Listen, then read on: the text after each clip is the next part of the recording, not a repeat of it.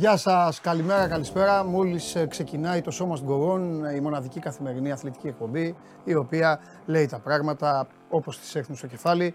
Δεν χρωστάει σε κανέναν, δεν τις χρωστάει κανείς, γι' αυτό περνάμε καλά. Και εγώ περνάω καλά μαζί σας και εσείς και φυσικά προσπαθούμε πάντα να περάσουμε καλά μαζί με τους ανθρώπους που έρχονται εδώ να μας κάνουν παρέα. Και σήμερα έχω δύο εκλεκτούς κυρίους ε, εδώ. Πριν όμως σα παρουσιάσω, ας πω μια ιστορία. Αφού πρώτα δώσουμε συγχαρητήρια στον Νίκολα Γιώκητ, τον άνθρωπο ο οποίος επιλέχθηκε στο νούμερο 41 στον draft του NBA κάποτε και την ίδια ώρα οι Αμερικάνοι έδειχναν πώς φτιάχνεται τον Μπορίτο. Τόσο πολύ ε, ασχολήθηκαν με την επιλογή του Γιώκητ. Βέβαια τότε τον επιλέγεσαι στο δεύτερο γύρο του draft ήταν για τους Αμερικανού κάτι το οποίο ήταν απλά έλα μπες και εσύ να παίξεις. Όσο και αν σας φανεί παράξενο, θα μιλήσουμε πολύ για μπάσκετ σήμερα, χωρίς να χρειαστεί να εμφανιστεί κάποιος ε, ειδήμων. Εξάλλου, όσοι ε, εμφανίζονται ω ειδήμονε του αθλήματος, στο τέλος δεν πετυχαίνουν και τίποτα. Για να τα λέμε όλα. Πριν όμως πρέπει να σας πω μια ιστορία. Λοιπόν, και ένας ε, από τους δύο που βρίσκονται εδώ μαζί μου, πιθανότατα να το έχει ακούσει ή να το έχει βιώσει και ο ίδιος. Δεν εννοώ τη συγκεκριμένη ιστορία, αλλά να έχει αισθανθεί και ο ίδιος έτσι. Ε, πριν, ε, πριν από χρόνια λοιπόν, κάμποσα χρόνια, παίζοντας ε, στα τοπικά του Πειραιά, κάποια στιγμή ε, είπανε να παίξουμε ένα φιλικό με μια ομάδα της Κυφυσιάς. Λέει, εμείς τι, τι φιλικό να παίξουμε Κυφυσιά; Εμείς ακούγαμε Κυφυσιά, δεν ξέρω πόσοι από εσάς, και λέγαμε τι αυτοί παίζουν ποδόσφαιρο; Αποκλείεται. Χίλια συγγνώμη τώρα όσοι είστε λίγο μεγάλοι στην Κυφυσιά, δεν, δεν εννοούμε κάτι. Αλλά λέμε αυτά που έλεγε όλος ο κόσμος. Παίζουν ποδόσφαιρο, ε, ξέρω εγώ, κάνουν υπασία, κάνουν άλλα πράγματα, κάνουν τέννη. Παίξαν ποδόσφαιρο, Πραγματικά εκείνα τα παιδιά νομίζω από Κυφυσιά ήταν, όχι Ελπιδοφόρος, ήταν δύο ομάδες, από Κυφυσιά και Ελπιδοφόρος, νομίζω ήταν από Κυφυσιά. Τα παιδιά ήταν να μάτσα να έπαιζε μια ομάδα της Σουηδίας, αυτή, με μια ομάδα της Ουρουγουάης, εμείς. Οι άνθρωποι προσπαθούσαν να παίξουν μπάλα, εμείς κοπανάγαμε, τέλος πάντων δεν έχει σημασία. Τι έγινε, ισοπαλία νομίζω ήρθαμε. Τα χρόνια πέρασαν. Αυτές οι δύο ομάδες έπαψαν να υπάρχουν, παντρεύτηκαν, ενώθηκαν και προέκυψε τώρα στα τελευταία χρόνια μια ομάδα η οποία εκ του αποτελέσματος απέδειξε ότι και στα βόρεια πράστια τελικά παίζουν ποδόσφαιρο και όχι μόνο τένις ε, ε, ή όλα τα, ε, όλα τα υπόλοιπα αθλήματα τα οποία, εντάξει, μην κοροϊδευόμαστε τώρα, ο καθένας έκρινε από το που μένει, από το επίπεδο της περιοχής και όλα τα υπόλοιπα. Και καλά κάναν οι άνθρωποι και κάναν αυτά που έκαναν. Η ομάδα αυτή βέβαια δεν κάθισε ήσυχη μετά τη συγχώνευση πήρε τη θέση του Ελπιδοφόρου, μπήκε στη ΓΑΜΑ Εθνική, άντεξε, φλέρταρε με τον υποβιβασμό δύο χρόνια, κατάφερε να υποβιβαστεί. Μετά τον υποβιβασμό της στο τοπικό, πριν τέσσερα χρόνια έπαιζε τοπικό, και εμφανίζεται με δύο χρονιές στη ΓΑΜΑ Εθνική, ανεβαίνει στη Super League 2 και φέτος στην δεύτερη χρονιά της Super League 2 η ομάδα της Κηφισιάς, η Αθλητική Ένωση Κηφισιάς είναι πλέον στα πολύ μεγάλα σαλόνια. Και γι' αυτό μαζί μας, μαζί μου εδώ για να μιλήσει και για ποδόσφαιρο και για μπάσκετ είναι ο αθλητικός διευθυντής, να το τεχνικός. πω, τεχνικός διευθυντής. Είναι της, τώρα είναι ίδιο. Είναι ίδιο το αθλητικός και τεχνικός διευθυντής. Στέφανος Κοτσόλης, τον οποίο τον γνωρίζετε και από τα χρόνια που φορούσε γάντια και φυσικά ο άνθρωπος ο οποίος όρθιος φώναζε, το άκουσα για αυτό το λέω, φώναζε μετά το, ε, μετά το γκολ της Καλαμάτας Έλα ήρεμα, ήρεμα, έχουμε χρόνο. Και λέω εγώ καθιστώ, στη, καθιστώ στον καναπέ, λέω, εντάξει, χρόνο δεν έχεις, αλλά καλά λες. λοιπόν, ο Γιώργος Πετράκης, ο προπονητής της ομάδας, καλώς ήρθατε. Καλώς σας βρήκαμε. βρήκαμε. Συγχαρητήρια. Ευχαριστούμε πολύ. Να είστε καλά. Τέκνο της, ε, της Λεβεντογένας. Έτσι. Ναι, ναι, να είστε καλά. Με πολλά χρόνια παικτικά και προπονητικά, αλλά εδώ σε αυτό το τραπέζι. Δεν θα πούμε μόνο για την Κηφισιά. Θέλω να είμαι ξεκάθαρος απέναντί σας. Έχω πάρα πολλές απορίες να μου λύσετε. Εσύ και η Κοτσόλη θα μιλήσει για μπάσκετ. ε, σε περιμένει και ο λαός τώρα, αφού είναι δεδομένο αυτό. Λοιπόν, παίζει, παίζει πολύ ωραίο μπάσκετ, βλέπει ασταμάτητα μπάσκετ, θα μιλήσουμε για μπάσκετ. Και ο coach έχει περάσει. Εμείς ήμασταν τώρα, επειδή είμαστε ίδια γενιά, εμείς ήμασταν παιδάκια και ακούγαμε ότι υπάρχει μια ομάδα στο Λουξεμβούργο που μπορεί να κληρωθούν οι ελληνικές ομάδες. Έτσι δεν είναι, οι Ζενεσέ. Ναι, ναι. Και έχει, έχει πόσο καιρό; Ένα χρόνο. Ένα χρόνο. Οχτώ μήνες. Θέλω να μάθω πολύ γι' αυτό. Αμέ, Θέλω να μάθω πάρα πολύ γι' αυτό. Ναι, ναι. Λοιπόν, ε, δεν δε, δε σας θέλω αγχωμένους. Εδώ είναι πολύ καλά. Όταν φύγετε θα έχετε περάσει καλά. Εγώ ρωτάω τα πάντα και εσείς απαντάτε ότι γουστάρετε. Καλό. Ε, αυτός... Δίκιο. Ωραία, έτσι είναι ο δίκιο, δίκιο. Έτσι είναι ο κανόνας. Λοιπόν, και θα ξεκινήσω λίγο, θα ξεκινήσω λίγο επιθετικά. ε, επιθετικά. Πώς το, ε, ε, να ξετυλίξουμε λίγο το κουβάρι. Γιατί νομίζω ότι πρέπει να ξεκινήσουμε με την Κυφσιά. Εντάξει, ξέρω ότι σε τρώει. Τώρα θες να πούμε για τον Denver, για τον Γιώκητ και αυτά. Είδα ότι γέλαγες όταν είπα για τον Μπουρίτο. Μπουρίτο. Παιδιά, άμα μπει στο, στο ίντερνετ, ε, όταν ε, γίνεται η επιλογή, τον draft το δείχνουν οι Αμερικάνοι. Το βλέπουν όλοι. Ε, μετά από ένα σημείο και μετά δείχνουν διαφημίσεις. Και από κάτω σου γράφουν. Ε, έδειχναν λοιπόν πώς φτιάχνετε τον Μπουρίτο Okay. και από κάτω πέρασε κάποια στιγμή και λέει: ε, Τον Denver επιλέγει με το χρόνο να μετράει αντίστροφα και λέει: ε, Νίκολα Γιώκητς. Ο οποίος Γιώκητς δεν ξέρω αν ε, προ- προλαβαίνεις καθόλου να δεις. Δεν ρωτάω εδώ καθόλου. Εγώ δίγω, δίγω. Πιάνει την μπάλα σε μπαλάκι του τένις όπως ο Σαμπόνις. Οκ. Και κάνει ό,τι θέλει. Οκ. Λοιπόν, πάμε όμως να ξεκινήσουμε. Ε, Κορομιλάς Παπαπέτρου, Θεονάς οι διαιτητές του τέταρτου αγώνα. Μόλις τώρα με ενημερώνουν του μεθαυριανού ε, τέταρτου τελικού στο κλειστό των Ολυμπιακών Εγκαταστάσεων Παναθηναϊκός Ολυμπιακός. Λοιπόν, ε, τι, τι τίτλο βάζουμε; Ήταν ε, δίκαιο και έγινε πράξη; Τι, ε, Σίγουρα ήταν δίκαιο. Εγώ θα πω ότι ήταν μια συντονισμένη προσπάθεια που ξεκίνησε πολύ νωρίς το καλοκαίρι. ναι. Ε, με μεγάλη προσπάθεια, μια μεγάλη προσπάθεια ε, που αφορούσε όλα τα τμήματα του συλλόγου. Ε, δώσαμε όλοι τον καλύτερο μας σε αυτό. Ε, παραμείναμε σταθεροί στις αξίες μας και στον τρόπο που δουλεύαμε όλη τη χρονιά. Ήμασταν πρώτοι από την πρώτη αγωνιστική. Οπότε νομίζω ότι επειδή είπαμε και για τους αριθμούς και μιλάγαμε πριν για αριθμούς και στατιστική, από τη στιγμή που είσαι από την πρώτη αγωνιστική πρώτος, ε, έχεις την καλύτερη άμυνα, την καλύτερη επίθεση. Δεν βλέπω λόγο ε, να μην θεωρηθεί η κατάκτηση του τροπέου αυτή του πρωταθλήματος δίκαιη. Ναι. Ε, ήταν ο στόχος. Το φωνάζατε; Όχι. Η ομάδα ήταν έκτη πέρυσι να πούμε. Εγώ θα το πω πώς το βίωσα εγώ, σαν προπονητής. Ο, Ναι, Στέφα, καλά. ο Στέφανος ήταν και πέρυσι. Εννοώ για την Ναι. αφετηρία για το στόχο Ναι. που μας ρώτησες. Μα γι' αυτό κοίταξε εσένα και Ok. Okay. το στόχο. Ε, εγώ για να ερχόμενος από την Κύπρο, από την Αλφα Εθνική, ερχόμενος εδώ στην Κηφισιά. Ολυμπιακό Λευκοσίας. Ακριβώς. Ε, αυτό που με έκανε έτσι να μου κίνησε περισσότερο ενδιαφέρον είχε να κάνει ότι εδώ ξεκίνησε να μυρίζει ποδοσφαιρική λογική. Αυτό ήταν το μεγαλύτερο άνθρωποι οι οποίοι ήταν στο χώρο, καλή ώρα. Ναι. Ο κύριος Κοτσόλη, είχε έρθει ο κύριος Τουτζάρης μαζί, οι δύο διευθυντές. Ε, με προσήγησε με τέτοιο τρόπο που κατάλαβα και εγώ είδα ότι εδώ όντως μπορούμε να δημιουργήσουμε πράγματα τα οποία θα αφορούν περισσότερο το ποδόσφαιρο. Ε, θα φτιάξουμε μια καλή ομάδα, θα δουλέψουμε σκληρά. Υπήρχαν παροχές, μας έδωσαν ό,τι χρειαστήκαμε για να το πετύχουμε αυτό. Και νομίζω αυτό είναι και το μεγαλύτερο επιστέγασμα όλης αυτής της επιτυχίας. Ναι. Ότι όλα είχαν μια κοινή γραμμή με βάση το ποδόσφαιρο. Σε μεγαλύτερο βαθμό που σε επίπεδο Β' Εθνικής Ελλάδος δεν είναι ο πρωταγωνιστής. Ναι. Αυτό θεωρώ ότι έκανε και τη μεγαλύτερη διαφορά. Ε, τον άκουσες τον πρόλογο; Σε, σε ποια γειτονιά ε, μάτωσε τα γόνατα; Ε, το, Έχει σημασία απλά που ότι σε το σχολείο μου, το σχολείο που πήγα γυμνάσιο και λύκειο, απέχει από το Ζερίνιο 200 μέτρα. Οπότε είσαι παιδί της περιοχής. Ναι, ναι. Τον Για να άκουσες τον πάρω το πρόλογο λεωφορείο μου. να επιστρέψω στο σπίτι, πέραγα μέσα από το Ζερίνιο. Τον άκουσες. Ε, φοβερό. Ναι, ναι. Πολύ ωραίο. Και ε, φτιάχνεις και μια φοβερή προσωπική ιστορία. Δηλαδή, νομίζω ότι η συγκινησιακή σου φόρτιση δικαιούται να είναι στον ύψιστο βαθμό σε σχέση με άλλους. Εντάξει, δεν ξέρω και ποιοι άλλοι άνθρωποι είναι εκεί οι οποίοι είναι. Είναι, όντως είναι πολύ μεγάλη. Το συναισθηματικό έτσι, φορτίο αυτές τις ημέρε είναι πάρα πολύ μεγάλο. Πριν ακόμα φτάσουμε στην κατάκτηση Ναι. του πρωταθλήματος, γιατί εγώ εντάχθηκα στην ομάδα πριν τρία χρόνια, όταν η ομάδα ήταν ακόμα στη ΓΑΜΑ Εθνική. Ε, υπήρχε ένα, ξεκινούσε ένα, ένα πλάνο και ένα project ε, πολύ ελκυστικό. Ε, δυσκολεύτηκα στην αρχή να πιστώ να συμμετέχω σε αυτή την προσπάθεια, αλλά όταν κατάλαβα ότι αυτά που μου μετέφεραν ήταν αλήθεια και ότι υπήρχε- Δυσκολεύτηκες λόγω ονόματος, λόγω κατηγορίας ή λόγω. Έλα, μωρέ, στην Ελλάδα δεν, δεν μπορούν να Όχι, γίνουν αυτά. δυσκολεύτηκα γιατί είχα σταματήσει το ποδόσφαιρο, αν θυμάμαι καλά, τρία χρόνια. Έκανα πλήρη αποτοξίνωση από το χώρο. Ε, και όταν τυχαία συνάντησα τον ε, πρόεδρο της ομάδας, τον κύριο Πρίτσα, και μου έκανε την πρόταση να αναλάβω την ομάδα, ε, ήμουν ακόμα, το μυαλό μου δεν ήταν μέσα στο ποδόσφαιρο. Ήταν ακόμα στην, ε, στη φάση της ξεκούρασης, Λογικό. της, της αποτοξίνωσης. Λογικό, ναι. λογικό.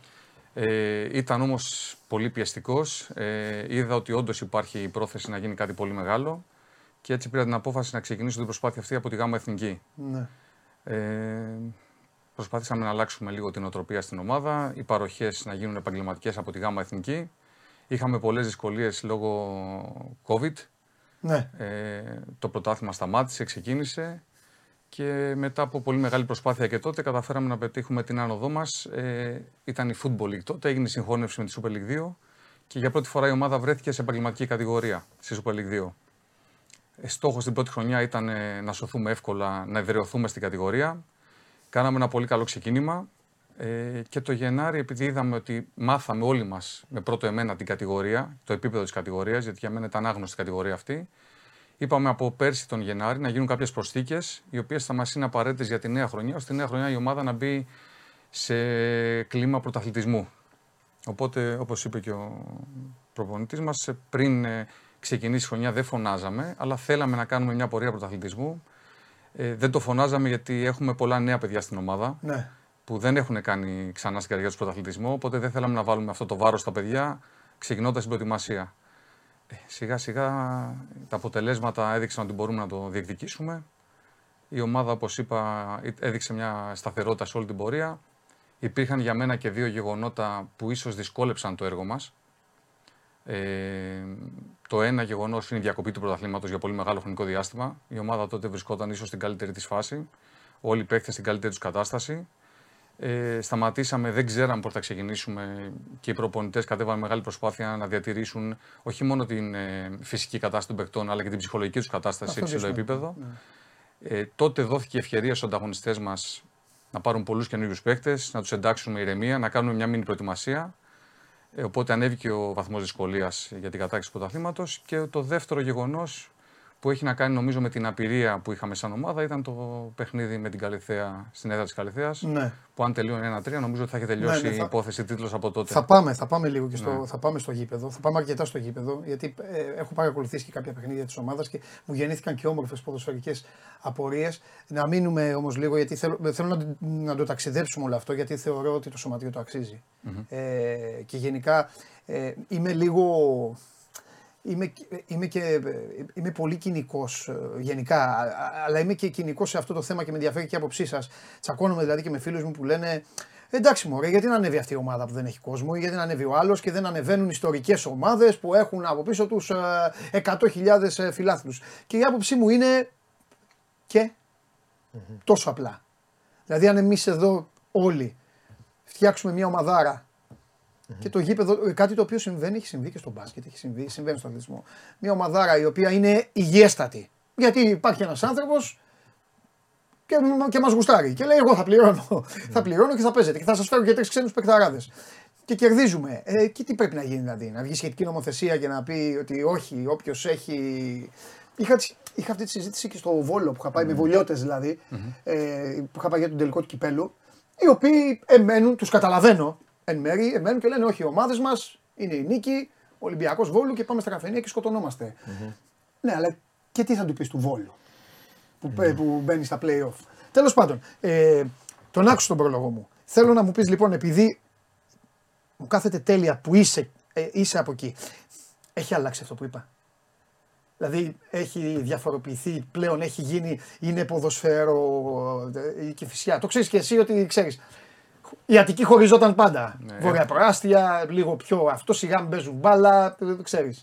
Φυσικά και έχει αλλάξει, Ναι. επειδή ε, είμαι σε καθημερινή επικοινωνία και συνεργασία με τον κύριο Ταράση, που είναι τεχνικός διευθυντής στην Ακαδημία μας. Δεν μπορείτε να φανταστείτε πόσα παιδιά θέλουν να ενταχθούν στην Ακαδημία της Κυφυσιάς και, να από άλλες ξεκινήσουν να περιοχές. παίζουν ποδόσφαιρο. Από τα βόρεια προάστια Από τα βόρεια. και όχι μόνο. Και όχι μόνο. Το πλεονέκτημα που έχουμε σαν ομάδα είναι ότι γράφουμε τώρα την δική μας ιστορία, δημιουργούμε οπαδούς. Ε, αν είδατε το παιχνίδι με την Καλαμάτα, Ναι, ναι, το είδα. η μία κερκίδα ήταν μόνο τα παιδιά της Ακαδημίας και παιδιά νεαρής ηλικίας. Οπότε είναι και αυτό ε, ένα κίνητρο για όσους εργαζόμαστε στην ομάδα Ναι. να δημιουργήσουμε και να πλάσουμε τους δικούς μας ε, φιλάθλους. Ωραία. Λοιπόν, για να παίξουμε τέννις. Ε, έχει Παίζει λοιπόν- ο προπονητής μας τέννις. Ναι, ναι. Ναι, ε, α, ε, Ωραία, δεν, πι- δεν πιστεύω coach να είσαι από τους, ε, αυτούς που ξεκίνησαν τώρα τελευταία, γιατί τώρα είναι μόδα το τέννις. Άλλο Ε, τα παραδεχτούμαστε. τελ- τα τελ- Ναι, είναι Ε, μόδα, δεν το συζητάμε. Έτσι, μπράβο, έγινε μόδα. Εγώ ψάχνω να βρω μετά που σταμάτησα το ποδόσφαιρο πού θα βρούμε κίνητρο για να, Κάτι να για, κάνεις. για να αθλούμαστε. Ναι, αυτό ναι, είναι ναι, το. ναι, ναι. Να ξεφεύγει λίγο το μυαλό. Το καταλαβαίνω απόλυτα αυτό. Όλοι, ε, όλοι έτσι έχουν κάνει και έχουν βρει κάτι να ασχολούνται. Ε, οπότε είσαι καλός στο τέννις, το συνεχίζω. Φεύγεις λοιπόν από την, ε, φεύγεις από την ε, Κύπρο, Κύπρο. Θέλω να μου πεις τι είπες στον ε, αυτό σου. Να πούμε για όσους δεν το γνωρίζουν, γιατί πρέπει να το πούμε, ότι ο, ο coach είναι γιος του κυρίου Γιάννη Πετράκη, ενός, θα το πω, γιατί είναι από τις λίγες φορές που η, το αναθεματισμένο συνάφη μου ε, συμφωνεί καθολικά. Ενός δεν με ενδιαφέρει το προπονητικό σκέλος. Είναι καλός προπονητής ο μπαμπάς, δεν το συζητάμε. Αλλά ενός συγκλονιστικά απίστευτα καλού άνθρωπου. Και αυτό νομίζω ότι είναι τιμή για, για οποιονδήποτε. Να λένε πρώτα αυτό και μετά να λένε πόσο καλός είναι στη δουλειά του και πόσο. Αυτό. Ήθελα να το πω γιατί μπορεί κάποιοι να μην το, να μην το γνωριζουν Ε, σου λένε έλα λοιπον Με το χέρι στην καρδιά, τι ήταν το πρώτο πράγμα που είπες; Πάω να φτιάξουμε κάτι, πάω να περάσουμε καλά. Πάω σε μια ομάδα που δεν έχει άγχος γιατί δεν έχει από πάνω επίσκεψη στο προπονητικό κέντρο. Έτσι. Και φυσικά δεν έχει καφενεία. Καφενεία ονομάζουμε τις βάσεις. Όχι, θα είμαι ειλικρινή. Ναι. Το πρώτο πράγμα που σκέφτηκα ήταν ότι έντυψα δύο χρόνια από την Ελλάδα. Γιατί είχα, ήμουν Λαμία, έφυγα πολύ γρήγορα Λουξεμβούργο, Κύπρο, με, με μια πολύ, ένα πολύ καλό εξάμεινο στην Κύπρο και λέω θέλω να ξανασυστηθώ στην Ελλάδα. Okay. Και λέω ψάχνω, εγώ σαν προπονητής, μια ομάδα που θα μου δώσει το χρόνο να μπορέσω να παρουσιάσω κάτι. Σωστό. Και μιλώντας με τους ανθρώπους εδώ, ήταν η Κυφυσιά, χωρί όντω πολύ πίεση, μια νέα ομάδα, μια πολύ συνεπής ομάδα από ό,τι είχα μάθει κιόλας σε όλα τα επίπεδα, με ανθρώπους όπως είπα πριν και λέω πάω να δείξω τη δουλειά μου σε ένα περιβάλλον το οποίο πιστεύω ότι θα μου δώσει και λίγο χρόνο για να μπορέσω να παρουσιάσω ξανά στην Ελλάδα αυτό που πιστεύω ότι μπορώ να κάνω. Αυτό ήταν με πάσα ειλικρίνεια το, Ναι, πρώτο, ναι, ναι. το πρώτο πράγμα που, που σκέφτηκα. Ναι. Γιατί όντως, φεύγοντας από την Α Εθνικής στην Κύπρο που μετέπειτα είχα και προτάσεις να ξαναμείνω εκεί, ε, είχε, είχε μέσα, είμαι μικρός, αλλά είχε μέσα και ένα ρίσκο γιατί ένας προπονητής κατεβαίνοντας μια κατηγορία, αν δεν καταφέρει να πετύχει κάτι καλό, πώς θα είναι ξανά τα πράγματα για εκείνον. Οπότε λέω, πάω να επικεντρωθώ σε αυτό που ξέρω να κάνω καλά για να φτιάξουμε κάτι ωραίο. Και θεωρώ Ναι. ότι στο τέλος όλο αυτό βγήκε κιόλας. Εγώ συμφωνώ, εγώ συμφωνώ στο ότι πήρε ότι πήρες ε, ρίσκο από την άποψη ότι μετά, δεν ξέρω αν το σκέφτηκες κιόλας, αλλά μετά ε, σε μια ενδεχόμενη αποτυχία, μετά σε αυτές, τις Ισχύει. πε- όχι, σε αυτές τις περιπτώσεις υπάρχει μετά το ταξίδι επιστροφής. Νομίζω ότι μόνο η Κύπρος μετά ξανά θα έπρεπε. Έτσι δεν είναι; Ε, από τη στιγμή που έφυγες από εκεί. Κάπως και- έτσι, κάπως έτσι, κάπως Ναι. έτσι. Δεν είχα προλάβει και στην Ελλάδα να δουλέψω. Στη Λαμία κάτσα δύο μήνες. Ναι, ήταν ναι, ναι, δέκα ναι. μάτς. Ήταν μια γρήγορη, ένα γρήγορο πέρασμα. Αυτό που ήθελα ξανά ήταν να συστηθώ με τη δουλειά μου. Και όταν γνώρισα και τους ανθρώπους που περιβάλλουν την ομάδα, λέω: Εδώ είμαστε. Ναι. Υπάρχουν άνθρωποι που θα με ενισχύσουν, θα βοηθήσουν μέσα σε αυτό. Ναι. Και λέω: Γιατί όχι. Πίστεψα στον εαυτό μου και σε αυτό που μπορούμε Ναι. να κάνουμε και έτσι ήρθε. Όντως ξέρω ότι είχε ρίσκο και έχει ρίσκο. Ναι. Για οποιοδήποτε Έλληνα προπονητή και με τα δεδομένα της ελλαδα ακόμα περισσότερο. Ε, θα, ρωτήσω, θα ρωτήσω κάτι που θα το καταλάβεις coach γιατί ε, είναι από τον τόπο σου. Θέλατε να γίνετε στο, σε οργανόγραμμα, μην παρεξηγηθώ, θέλατε να γίνετε ένας, ε, ένας νέος όφη. Ο όφη έφτιαξε ένα οργανόγραμμα, από πάνω μέχρι κάτω έβλεπες ανθρώπους του ποδοσφαίρου. Πρώην συμπαίκτες σου, πρώην αντιπαλοί σου, όλοι. Το σκεφτήκατε το, βάλατε λίγο. Εντάξει, πάντα σε ένα οργανόγραμμα μιας ΠΑΕ το ιδανικό είναι να συμμετέχουν άνθρωποι που έχουν περάσει από το χώρο και ειδικά κάποιοι ποδοσφαιριστές που έχουν ε, τα, τα προσόντα να Καλά, αυτό το- ενταχθούν ε, το- σε, και σε άλλα επίπεδα, όχι αυτό, μόνο το στον πάντα, αγωνιστικό χώρο. αυτό το πάντα. Εντάξει. Εντάξει, Είσαι ευγενικός άνθρωπος, καταλαβαίνω. Είσαι μπασκετικός, αλλά τι πάντα. Που... εγώ για Μην να αρχίσουμε είμαι- να βλέπουμε οργανογράμματα ομάδων τώρα τι είναι και τι ήταν. Δεν είναι εύκολο, δεν είναι καθόλου εύκολο. Ε, εντάξει. και δεν είναι καθόλου εύκολο όταν ξεκινάς από αριστεχνικό επίπεδο Ναι. και θες να φτάσεις πολύ ψηλά. Είναι πολύ δύσκολο. Εγώ αυτό που λέω και στη διοίκηση είναι ότι αν θέλουμε να χτίσουμε το DNA μας, πρέπει ακόμα και παιδιά που περάσαν από την ομάδα στη ΓΑΜΑ εθνικη και προσέφεραν και συνέβαλαν στο να φτάσει η ομάδα εδώ, πρέπει αυτά τα παιδιά ολοκληρώνοντας την καριέρα τους να βρίσκουν χώρο στην ομάδα μας. Τώρα αυτό είναι η Ακαδημία, είναι στελέχη του ποδοσφαιρικού τμήματος. Έτσι σιγά σιγά θα φτιάξει η ομάδα το δικό της DNA, ε, στελεχώνοντας την ομάδα μας με ανθρώπους που ξέρουν ε, τι προσπάθεια έχουμε καταβάλει, ξεκινώντας από τη ΓΑΜΑ Εθνική για να φτάσουμε εδώ που είμαστε σήμερα. Σε αυτό το σημείο να σας πω ότι υπάρχουν δύο θέματα για τον Ολυμπιακό. Το ένα είναι, ε, το έχετε ήδη διαβάσει, οι πληροφορίες περί ε, διοικητικής εμπλοκής ε, στα διοικητικά της Μόντσα. Τέλος πάντων, αυτό είναι ε, γραμμένο στο εξωτερικό. Ε, Σε, σε λίγο, ε, αργότερα δηλαδή, θα βγει ο Χρυστοφιδέλης γιατί ο Ολυμπιακός από ό,τι φαίνεται είναι και κοντά στο να πάρει και ε, προπονητή. Ε, μάλλον για να τα λέω σωστά, το όνομα του Μαρτίνεθ είναι αυτό το οποίο παίζει αυτή τη στιγμή από χθες το βράδυ έντονα για την ανάληψη τη τεχνικής ηγεσίας του Ολυμπιακού. Ούτως ή άλλως από τους λεγόμενους μεγάλους είναι και ο, ο μοναδικός που αυτή τη στιγμή δεν έχει άνθρωπο στην α, άκρη του πάγκου. Τι είναι πιο δύσκολο για τους προπονητές όταν δεν έχουν ομάδα ή για τις ομάδες όταν δεν έχουν προπονητή; Ωραίο. Η κότα έκανε τα αυγό, τα αυγό την κότα. Ωραίο, ωραίο. ωραίο. Ναι. Δύσκολο. Νομίζω και οι δύο συνθήκες. Ναι. Πολύ δύσκολες. Ναι. Και ο προπονητή προπονητής που δεν δουλεύει δεν είναι εύκολο. Ε, εγώ το έχω βιώσει. Ναι. Ε, σε τρώει το σαράκι. Δηλαδή, ξεκουράζει λίγο στην αρχή, κάτσε 10-15 μέρες. Προσπαθείς να βρεις πράγματα, σεμινάρια, να ταξιδέψεις, να επιμορφωθείς. Ναι, θα το κάνεις. Ωραία, Για ωραία. πόσο, ναι. όντως. Μετά, αν δεν είσαι μέσα σε αυτό το χώρο που έχεις μάθει να είσαι, νομίζω ότι δεν μπαίνεις στην ίδια ζωή, δεν είναι το ίδιο για σένα να εξελιχθείς. Είναι πιο δύσκολο. Τώρα, από την άλλη πλευρά και οι ομάδες, Εγώ νομίζω ότι το Αν πιο και η ομα- δύσκολο είναι για την ομάδα. αν και η ομάδα δεν Γιατί έχει όμως, προπονητή. γιατί; Γιατί ένας το- προπονητής που η δεν ομάδα όμως εργάζεται- είναι, ξέρεις, είναι ένας οργανισμός. Το άλλο είναι ένας άνθρωπος. Μα γι' αυτό είναι πιο δύσκολο. Γιατί ο άνθρωπος, όταν ε, δεν έχει, ο προπονητής που δεν εργάζεται, Ναι. έχει χρόνο να εμπλουτίσει τις γνώσεις του. Και να περιμένει την παρέλαση. ταξιδέψει, να περιμένει την παρέλαση και να περιμένει την κατάλληλη Τώρα φτάνει ευκαιρία. πιο κοντά λίγο. Ε, τι λίγο πιο πίσω. Πάμε στο πάμε στο Έχει φύγει η 15 παρέλαση, ναι, έχει- έχει έχει της φύγει. Παναγίας. Θα το τελειώσουμε την παρέλαση. Θα λέμε της Παναγίας. Έτσι. Σωστά. Ένας οργανισμός, μια ΠαΕ, αν δεν έχει προπονητή, μπορεί να φτιάξει ένα πλάνο, αλλά μέχρι ένα σημείο. Ναι, Είναι άδικο αν αυτό το πλάνο φτιαχτεί χωρίς να υπάρχει προπονητής. ναι. Πόσες φορές βρεθήκατε ε, σε δύσκολες τέτοιες, βιώσατε τέτοιες δύσκολες καταστάσεις; Σε αυτή τη σύντομη, είναι, είναι, σ- είναι συντομότατη η επιτυχημένη πορεία της κυφσιά.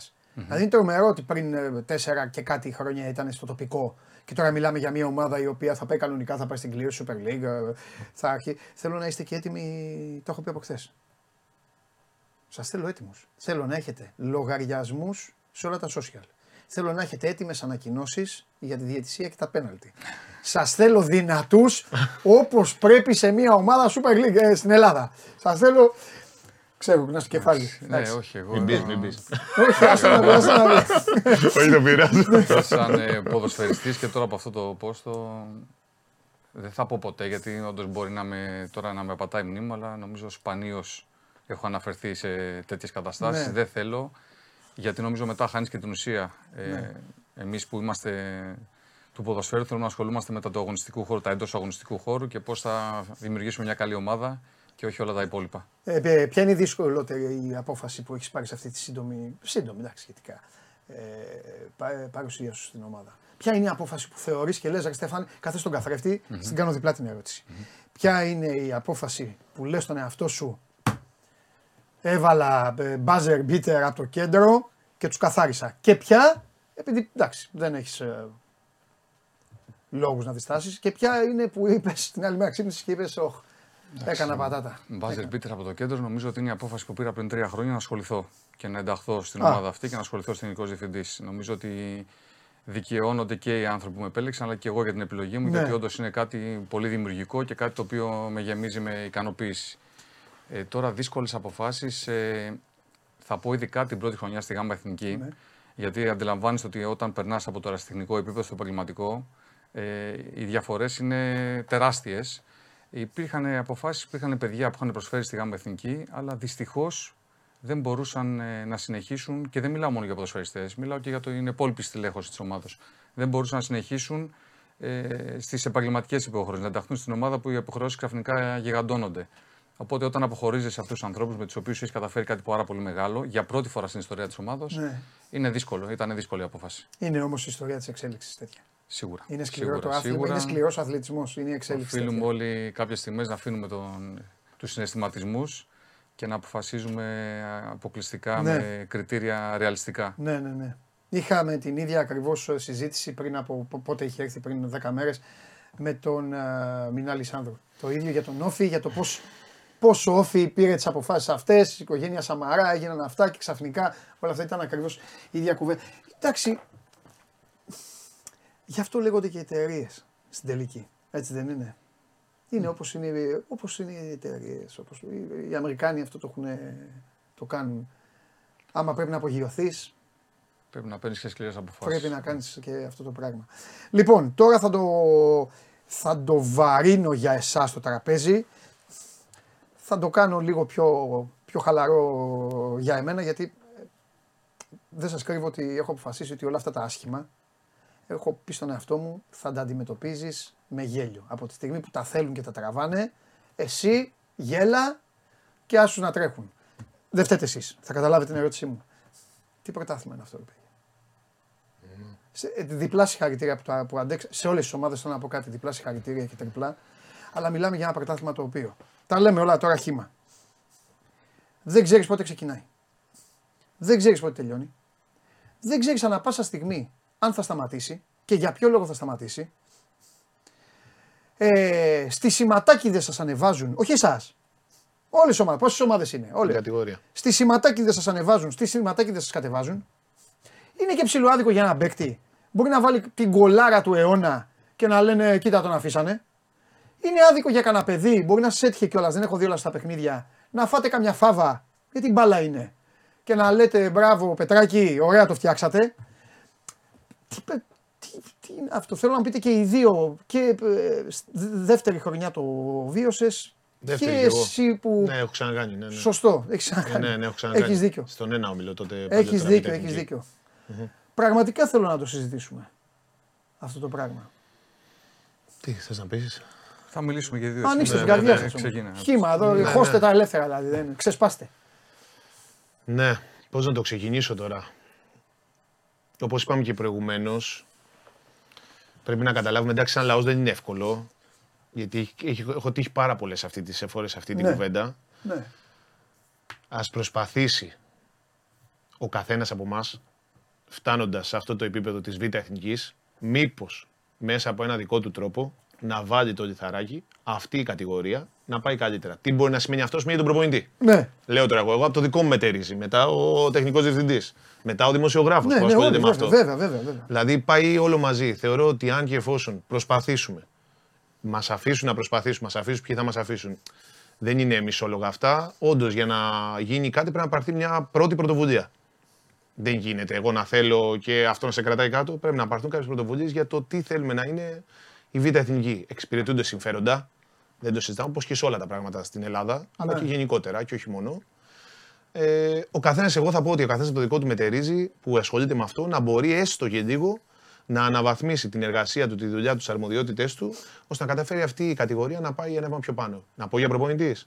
Ο τρόπος που θα παίξω, οι επιλογές σε παίχτες που θα κάνω, η σκοπιμότητα που θα δείξω, μπάλες, καθυστερήσεις, μέσα, έξω, όλα αυτά δεν αρμόζουν στο ποδόσφαιρο το επαγγελματικό. Δεν το βλέπουμε σε υψηλό επίπεδο. Γιατί να το κάνουμε εμείς; Και γιατί να μαθαίνουμε και τους παράγοντες ότι αυτό είναι το ποδόσφαιρο; Δεν είναι αυτό πραγματικά. Και εμείς από εκεί, έστω έναν, δύο, τρεις, πέντε να επηρεάσω. Ίσως αυτό μετά μπορεί να βοηθήσει στο να εξελιχθεί αυτή η κατηγορία. Αυτό μπορώ να πω εγώ. Ναι. Σαν ιδέα. Γιατί αν εγώ τώρα επηρεαστώ και πω, Όχι, θα κάνω καθυστερήσεις. Όχι, θα πέσω. Όχι, αυτό θα το μάθω να το προπονώ. Γιατί πίσω από αυτό ο παράγοντας ε, θα με σπρώξει. Ε, θα μου πει τελικά γιατί δεν το έκανες. Ναι, θα μου το πει. Αλλά και εγώ πρέπει να είμαι έτοιμος να θέσω τα δικά μου επιχειρήματα πίσω από αυτό για το τι αφορά το ποδόσφαιρο. Τι θέλουμε να βλέπουμε, πώς θα το εξελίξουμε, πώς θα μάθω εγώ το παιδί. 400 παιδιά είπε, λέει, έχει και η φυσιά. Δηλαδή ο κύριος Ταράσης θα μαθαίνεις στα παιδάκια πώς θα κάνουν καθυστερήσεις. Εννοείται θα μάθει το τι σημαίνει σκοπιμότητα για το ποδόσφαιρο. Το ποδόσφαιρο είναι business. Εννοείται. Όχι, Είναι business. όχι μόνο business. Είναι, και παιχνίδι. Είναι μέσα στο παιχνίδι. Είναι Θέλ- μέσα, θέλεις να, εννοείται. θέλεις να κερδίσεις. Όχι, εγώ ε, με αυτά είμαστε. Βέβαια. Πας Να. στο κόρνα να καθυστερήσεις. Ακριβώς. Είναι παιχνίδι, δεν το Ακριβώς. συζητάμε. αυτό. Όσο η μπάλα Άμα είναι- δεν πας, θα ξενερώσουμε. Όχι όμως να, εξαφα... όχι όμως να εξαφανίζουν την μπάλες. Ω, αυτά είναι. Εμάς έχουμε... εμείς παίξαμε παιδιά που εξαφανίστηκαν, εξαφανίστηκαν οι μπάλες. Εντάξει, Γελάω γιατί, γιατί, να σου πω, γιατί έτσι γεννήθηκε η ποδοσφαιρική Ελλάδα. Ε, έτσι, φοβερό, να, λέει. να πετάνε με σαμπάλε. Ε, ναι. Ας είμαστε Πού και- σου εξαφάνισαν τις μπάλες, πες μου τώρα. Πες, τα έχει τελειώσει τώρα. Το μαύρο κουτί, άνοιξε το.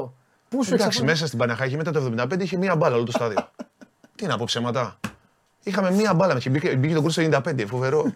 μετά το 75 ψάχναμε, υπήρχε μία μπάλα. Μέσα στο γήπεδο. Και είναι μεγάλο το στάδιο εκεί. Ήταν όπως παίζαμε μικροί. Πήγαινε η μπάλα και πήγε- καβαλάγαμε τα βράχη. Πήγαινε στα Να το, σκαλιά. μου, κατα... πήγαινε- να το καταλάβω ότι ο καθένας εξυπηρετεί, ξαναλέω, τα δικά του συμφέροντα με το δικό του τρόπο. Αλλά αν θέλουμε να προάγουμε το ποδόσφαιρο, εγώ λέω σαν προπονητής ότι παράδειγμα να εξαφανίσεις τις μπάλες δεν θα επέτρεπα να Ναι. γίνει αυτό. Εμείς πήγαμε όντως μες στην Καλυθέα, που είπαμε προηγουμένως, κερδίζαμε ένα-τρία, πέραμε πρωτάθλημα. Θα πάμε εκεί, θα πάμε. Δεν Δεν είναι- γλιτώνεις. Θα πάμε. Μετά το σκέφτηκα για αλλιώς. Θα πάμε. Λέω, μήπως κάνω λάθος. Τελικά που, που, διέμβουμε το- που προσπαθούμε να το. Δεν να το παίρνουμε όλε τι μπάλε στην Καλυθέα. εκεί να- Γάμο, να- να τις μαζέψουμε. Εντάξει. Λοιπόν. ε, για, ε, έλα να το συνεχίσουμε. Μιλάμε μια, μια πάρα πολύ δύσκολη κατηγορία συμφωνώ με αυτά που είπε ο προπονητής. Ε, ίσως θα πρέπει να γίνουν από πλευρά πολιτείας ή διοργανώτριας αρχής πιο αυστηρά τα κριτήρια συμμετοχής, με ό,τι αυτό συνεπάγεται, είτε είναι οικονομικά κριτήρια, είτε είναι εγκαταστάσεις, ε, είτε να, να εγγυηθούν ότι υπάρχει από πίσω οικονομική ευχαίρεια να καλυφθούν. Εγκαταστάσεις όμως, ε, εγκαταστάσεις και φυσικά τι θα έλεγε μετά. Γιατί έχετε πρόβλημα σε αυτό. Είχατε έτσι, δεν είναι. Έχουμε πέρσι... Σαριανή, αυτά Ό,τι θυμάμαι λέω και εγώ. Υπήρχε το, το, υπήρχε το γήπεδο της Κεσαριανή, που είναι ναι. ένα αξιοπρεπέστατο γήπεδο. Με είχαμε δυσκολίες όσον αφορά το χλωτάπιτα, ναι. αλλά σαν εγκαταστάσεις ήταν άριστες. Ο χλωτάπιτα θα διορθωθεί και είναι κάτι που διορθώνεται εύκολα. Εντάξει, θα το πούμε μετά. Σου χάλασα τον ήρμο. Ναι, όχι, όχι. Πάμε. Ε, Ξεκινώντας από οικονομικά κριτήρια, ναι. ε, οικονομική επιφάνεια της ομάδας ναι. μπορεί να καλύψει τις υποχρεώσεις που έχει, εγκαταστάσεις, ακαδημίες. Δηλαδή, ε, αν θες να λέγεσαι οργανωμένος σύλλογος, οργανωμένη ομάδα, πρέπει να έχεις προπονητικό κέντρο, γήπεδο και ακαδημία. Ναι. Αν δεν έχεις αυτά, ε, δεν νομίζω ότι μπορεί να συμμετέχεις ναι, σε επαγγελματική κατηγορία. Μπράβο. Οπότε είσαι της άποψης, το έχω πει εγώ πολλές φορές αυτό. Οπότε είσαι της άποψης ότι βγαίνεις πρώτος στο τοπικό, mm-hmm. μένεις στο τοπικό. Αν δεν έχεις αυτά, ναι. Αυτό πήγα να πω. Αν δεν, γιατί, αυτά, ναι. αν δεν μπορείς να εξασφαλίσει. Το λέω γιατί κάποια στιγμή μπορεί να είναι στενάχωρο αυτό, αλλά κάποια στιγμή πρέπει να μπει και ένα μαχαίρι στο κόκαλο. Μα για δεν είναι. Και η αυστηρότητα του ελεκτικού μηχανισμού που θα ακριβώς, είναι αυτό. Ακριβώς. Γιατί αυτό μπαίνει μετά. Ναι, εδώ λέμε τα κάνουμε περίπου, σου λέει τι τα δήλωσα. Τελικά υπάρχει ένας ελεκτικός μηχανισμός, όπως λέει ο Στέφανος. Ναι. Για να... Στην πορεία κάποιες ομάδες θα καταλήψουν, οι ποδοσφαιριστές θα μείνουν απλήρωτοι. Ε, θεωρώ ότι πρέπει να υπάρχει γενικότερη βούληση και διάθεση για βελτίωση της κατηγορίας. Ο καθένας, όπως είπε πριν και ο Γιώργος από το πόστο του. Ε, είναι πάρα πολύ δύσκολο και ειλικρινά και εγώ δεν ξέρω αν θα είχα τις αντοχές ε, να συμμετάσχω ξανά στην κατηγορία αυτή. Ναι. Ε, φοβερή, φοβερή ατάκα έχεις πει. Θέλω να μου πεις κάτι. Έχεις παίξει σε επίπεδο, έχεις παίξει στην εθνική μας ομάδα. Ε, ε έχεις βρεθεί σε γηπεδάρες. Ε, Πόσες φορές αειδίασε. Πάρα πολλές. Πάρα πολλές. Πάρα πολλές και αυτός είναι ο λόγος που ε, θεωρώ ότι θα μπορούσα να συνεχίσω να αγωνίζομαι για άλλα 2-3 χρόνια. Τερματοφύλακας, μα δεν ήμουν μεγάλος. Αλλά είχα τέτοιο κορεσμό, όχι από το ποδόσφαιρο, ναι. από τα γύρω-γύρω, ναι. που για τρία χρόνια, ντρέπω μου το λέω, δεν, δεν έβλεπα το τελικό του Champions League. Εντάξει, πω, πω, και άλλοι. Οπότε γι' αυτό υπήρχε και δυσκολία στην απόφαση να ασχοληθώ ξανά. Ήθελα να, να εξασφαλίσω ότι ναι. τουλάχιστον το περιβάλλον που θα εργάζομαι ναι. εγώ ε, θα μου παρέχει τις κατάλληλες συνθήκες, θα αποπνέει υγεία mm-hmm. και θα μπορέσουμε όντως να βάλουμε τις βάσεις για κάτι καλό. Ωραία. Και πόσες φορές αηδία σα φέτος; Ναι, αλλά. Ε, ναι, πολλές, πολλές. Αλλά ο, το κίνητρο να ξεφύγεις από αυτή την κατάσταση ήταν πάρα πολύ μεγάλο και όπως ε, είπαμε και πριν, επειδή ναι. υπήρχε ποδοσφαιρική λογική ανάμεσά μας, προσπαθούσαμε όλες αυτές τις δυσκολίες να τις αντιμετωπίζουμε όλοι, όλοι μαζί mm-hmm. και ακόμα και από αυτές να βγει κάτι θετικό. Να μάθουμε κάτι να περάσουμε κάτι στην ομάδα ναι. ε, και να βγούμε από όλο αυτό πιο δυνατή. Ναι. Ε, δεν την κλείνω ακόμη την παρένθεση, γιατί είναι μεγάλη κουβέντα. Ε, δεν το κάνω. Θα, θα, ξανα, θα ξαναπάμε στην Κυφσιά. Έχω πρώτα απ' όλα εδώ να έχει ο κότσο να λογοδοτήσει εδώ στο δικαστήριο για κάποια μάτια τα οποία για κακή του τύχη έπεσαν στα μάτια μου. Αλλά ε, θέλω και άλλη κουβέντα. Δεν είναι, σπάνια μπορείς να μιλάς με ανθρώπους γιατί τρέχετε όλο το χρόνο γι' αυτό το λόγο όλων των ομάδων. Ε, τελικά για να τελειώνουμε. Ε, ε, βοηθάει η συμμετοχή των μεγάλων με τις β' ομάδες ή τελικά αποδεικνύεται άλλος ένας νταλκάς στο κεφάλι των κατηγοριών με τη συμμετοχή τους και με τα σενάρια αυτά τα οποία εμείς τα λέγαμε πριν. λέγαμε το καλό και το κακο Το κακό ότι να μπαίνει εκεί, Μπορεί να αγαπάει μια ομάδα, αυτά που λένε στην Ελλάδα, να μην αγαπάει μια άλλη, να βάζει Τελικά τι αποδεικνύεται. Και στην τελική τους βοηθ, τους βοηθάει τους ίδιους. Εσείς τι καταλάβατε που τους είχατε αντιπάλους, τους λεγόμενους μεγάλους; Τους βοηθάει το ότι παίζουν; Εγώ, αν ήμουν ε, τεχνικός διευθυντής σε μια από τις μεγάλες ομάδες, ναι. όταν ε, υπάρχει η απόφαση να συμμετάσχουν οι ομάδες Β στο πρωτάθλημα, δεν θα έμπαινα στη διαδικασία να κάνω μεταγραφές, να ψάξω ξένους παίχτε. Θα έπαιρνα αυτούσια από την ΚΑΠΑ 19, από τη στιγμή που υπήρχε όρος ότι για τα πρώτα χρόνια δεν υποβάζονται οι ομάδες αυτές και θα βάζα αυτά τα παιδιά να παίξουν, ώστε παίζοντας 2-3 χρόνια, ναι. κάποια από αυτά τα παιδιά το κάνανε βέβαια κάποια, αλλά όχι νομίζω, δεν ξέρω αν το κάνανε ναι. σκόπιμα, αν βγήκε κατά λάθος που λέμε. Ε, νομίζω ότι οι περισσότερες από τις μεγάλες ομάδες λίγο μπερδεύτηκαν mm-hmm. στο τι θέλουν να κάνουν και δεν υπηρέτησαν ε, πιστά ένα συγκεκριμένο πλάνο. Αλλά επειδή υπήρχε αυτός ο όρος του μη υποβασμού, νομίζω το πιο εύκολο θα ήταν να αυτούσια η ΚΑΠΑ 19 των ομάδων αυτών να συμμετάξει στο πρωτάθλημα. Ναι. Α χάνουν τα παιδιά, ας μην κερδίζει να κάνει Και ένα εγώ παιχνίδι. είμαι αυτής της άποψης. Συν το να παίξει ο. Αν κάποιος έρχεται από ένα χιαστό, από ένα τέτοιο για να αρχίσει να βρει. Και ρυθμό. εκεί όμως Όλα μπαίνει τα το υπόλοιπα. ερωτηματικό πού θα παίξει, σε ποιο γήπεδο θα παίξει. Μήπως το γήπεδο που θα παίξει εκεί μόνο κινδύνου να ξανατραυματιστεί. Ναι, ναι, έχεις δίκιο. Οπότε επιστρέφουμε στην προηγούμενη συζήτηση. Ναι. Εγώ μπορώ να προσθέσω ότι ε, γε- είναι τι εξυπηρέτησε αυτή η επιλογή. Αν τελικά βοηθήθηκε η κατηγορία ή αν θέλαν περισσότερο να βοηθηθούν οι μεγάλες ομάδες ή μέσα σε Το αυτό. δεύτερο έγινε. Τι έφερε. Εγώ λέω λοιπόν ότι ακόμα και το δεύτερο να είναι, μπαίνοντας σε αυτό, αν θέλεις να δώσεις μια παραπάνω έκδυση σε αυτό που φέρνεις προς τα κάτω, ας έχει κάθε ομάδα ένα ξεκάθαρο πλάνο, στόχο, όπως είπε προηγουμένως ο Στέφανος, και αυτό να υπηρετηθεί. Μην είμαστε μία έτσι, μία αλλιώς, γιατί με αυτόν τον τρόπο δημιουργούνται όπως γίνεται μόνοι μας στην Ελλάδα όλο το σκηνικό. Ο στόχος είναι ξεκάθαρος, Ναι. το κάνουμε γι' αυτό. Ένα, δύο, και μετά είμαστε σε ένα ορίζοντα για να έχει και η ομάδα ένα όφελος. Αυτό. Πώς βλέπετε την πολιτική η οποία ε, πέρασε στο ποδόσφαιρο και έφερε μια κατηγορία στην οποία όταν ε, τα προηγούμενα χρόνια ή μεγαλώσαμε γνωρίζοντας ότι είναι α εθνική η βαθμολογία αυτή, β εθνική η βαθμολογία αυτή και ήξερε η Κηφισιά ότι θα πάει να παίξει τον Πανσεραϊκό.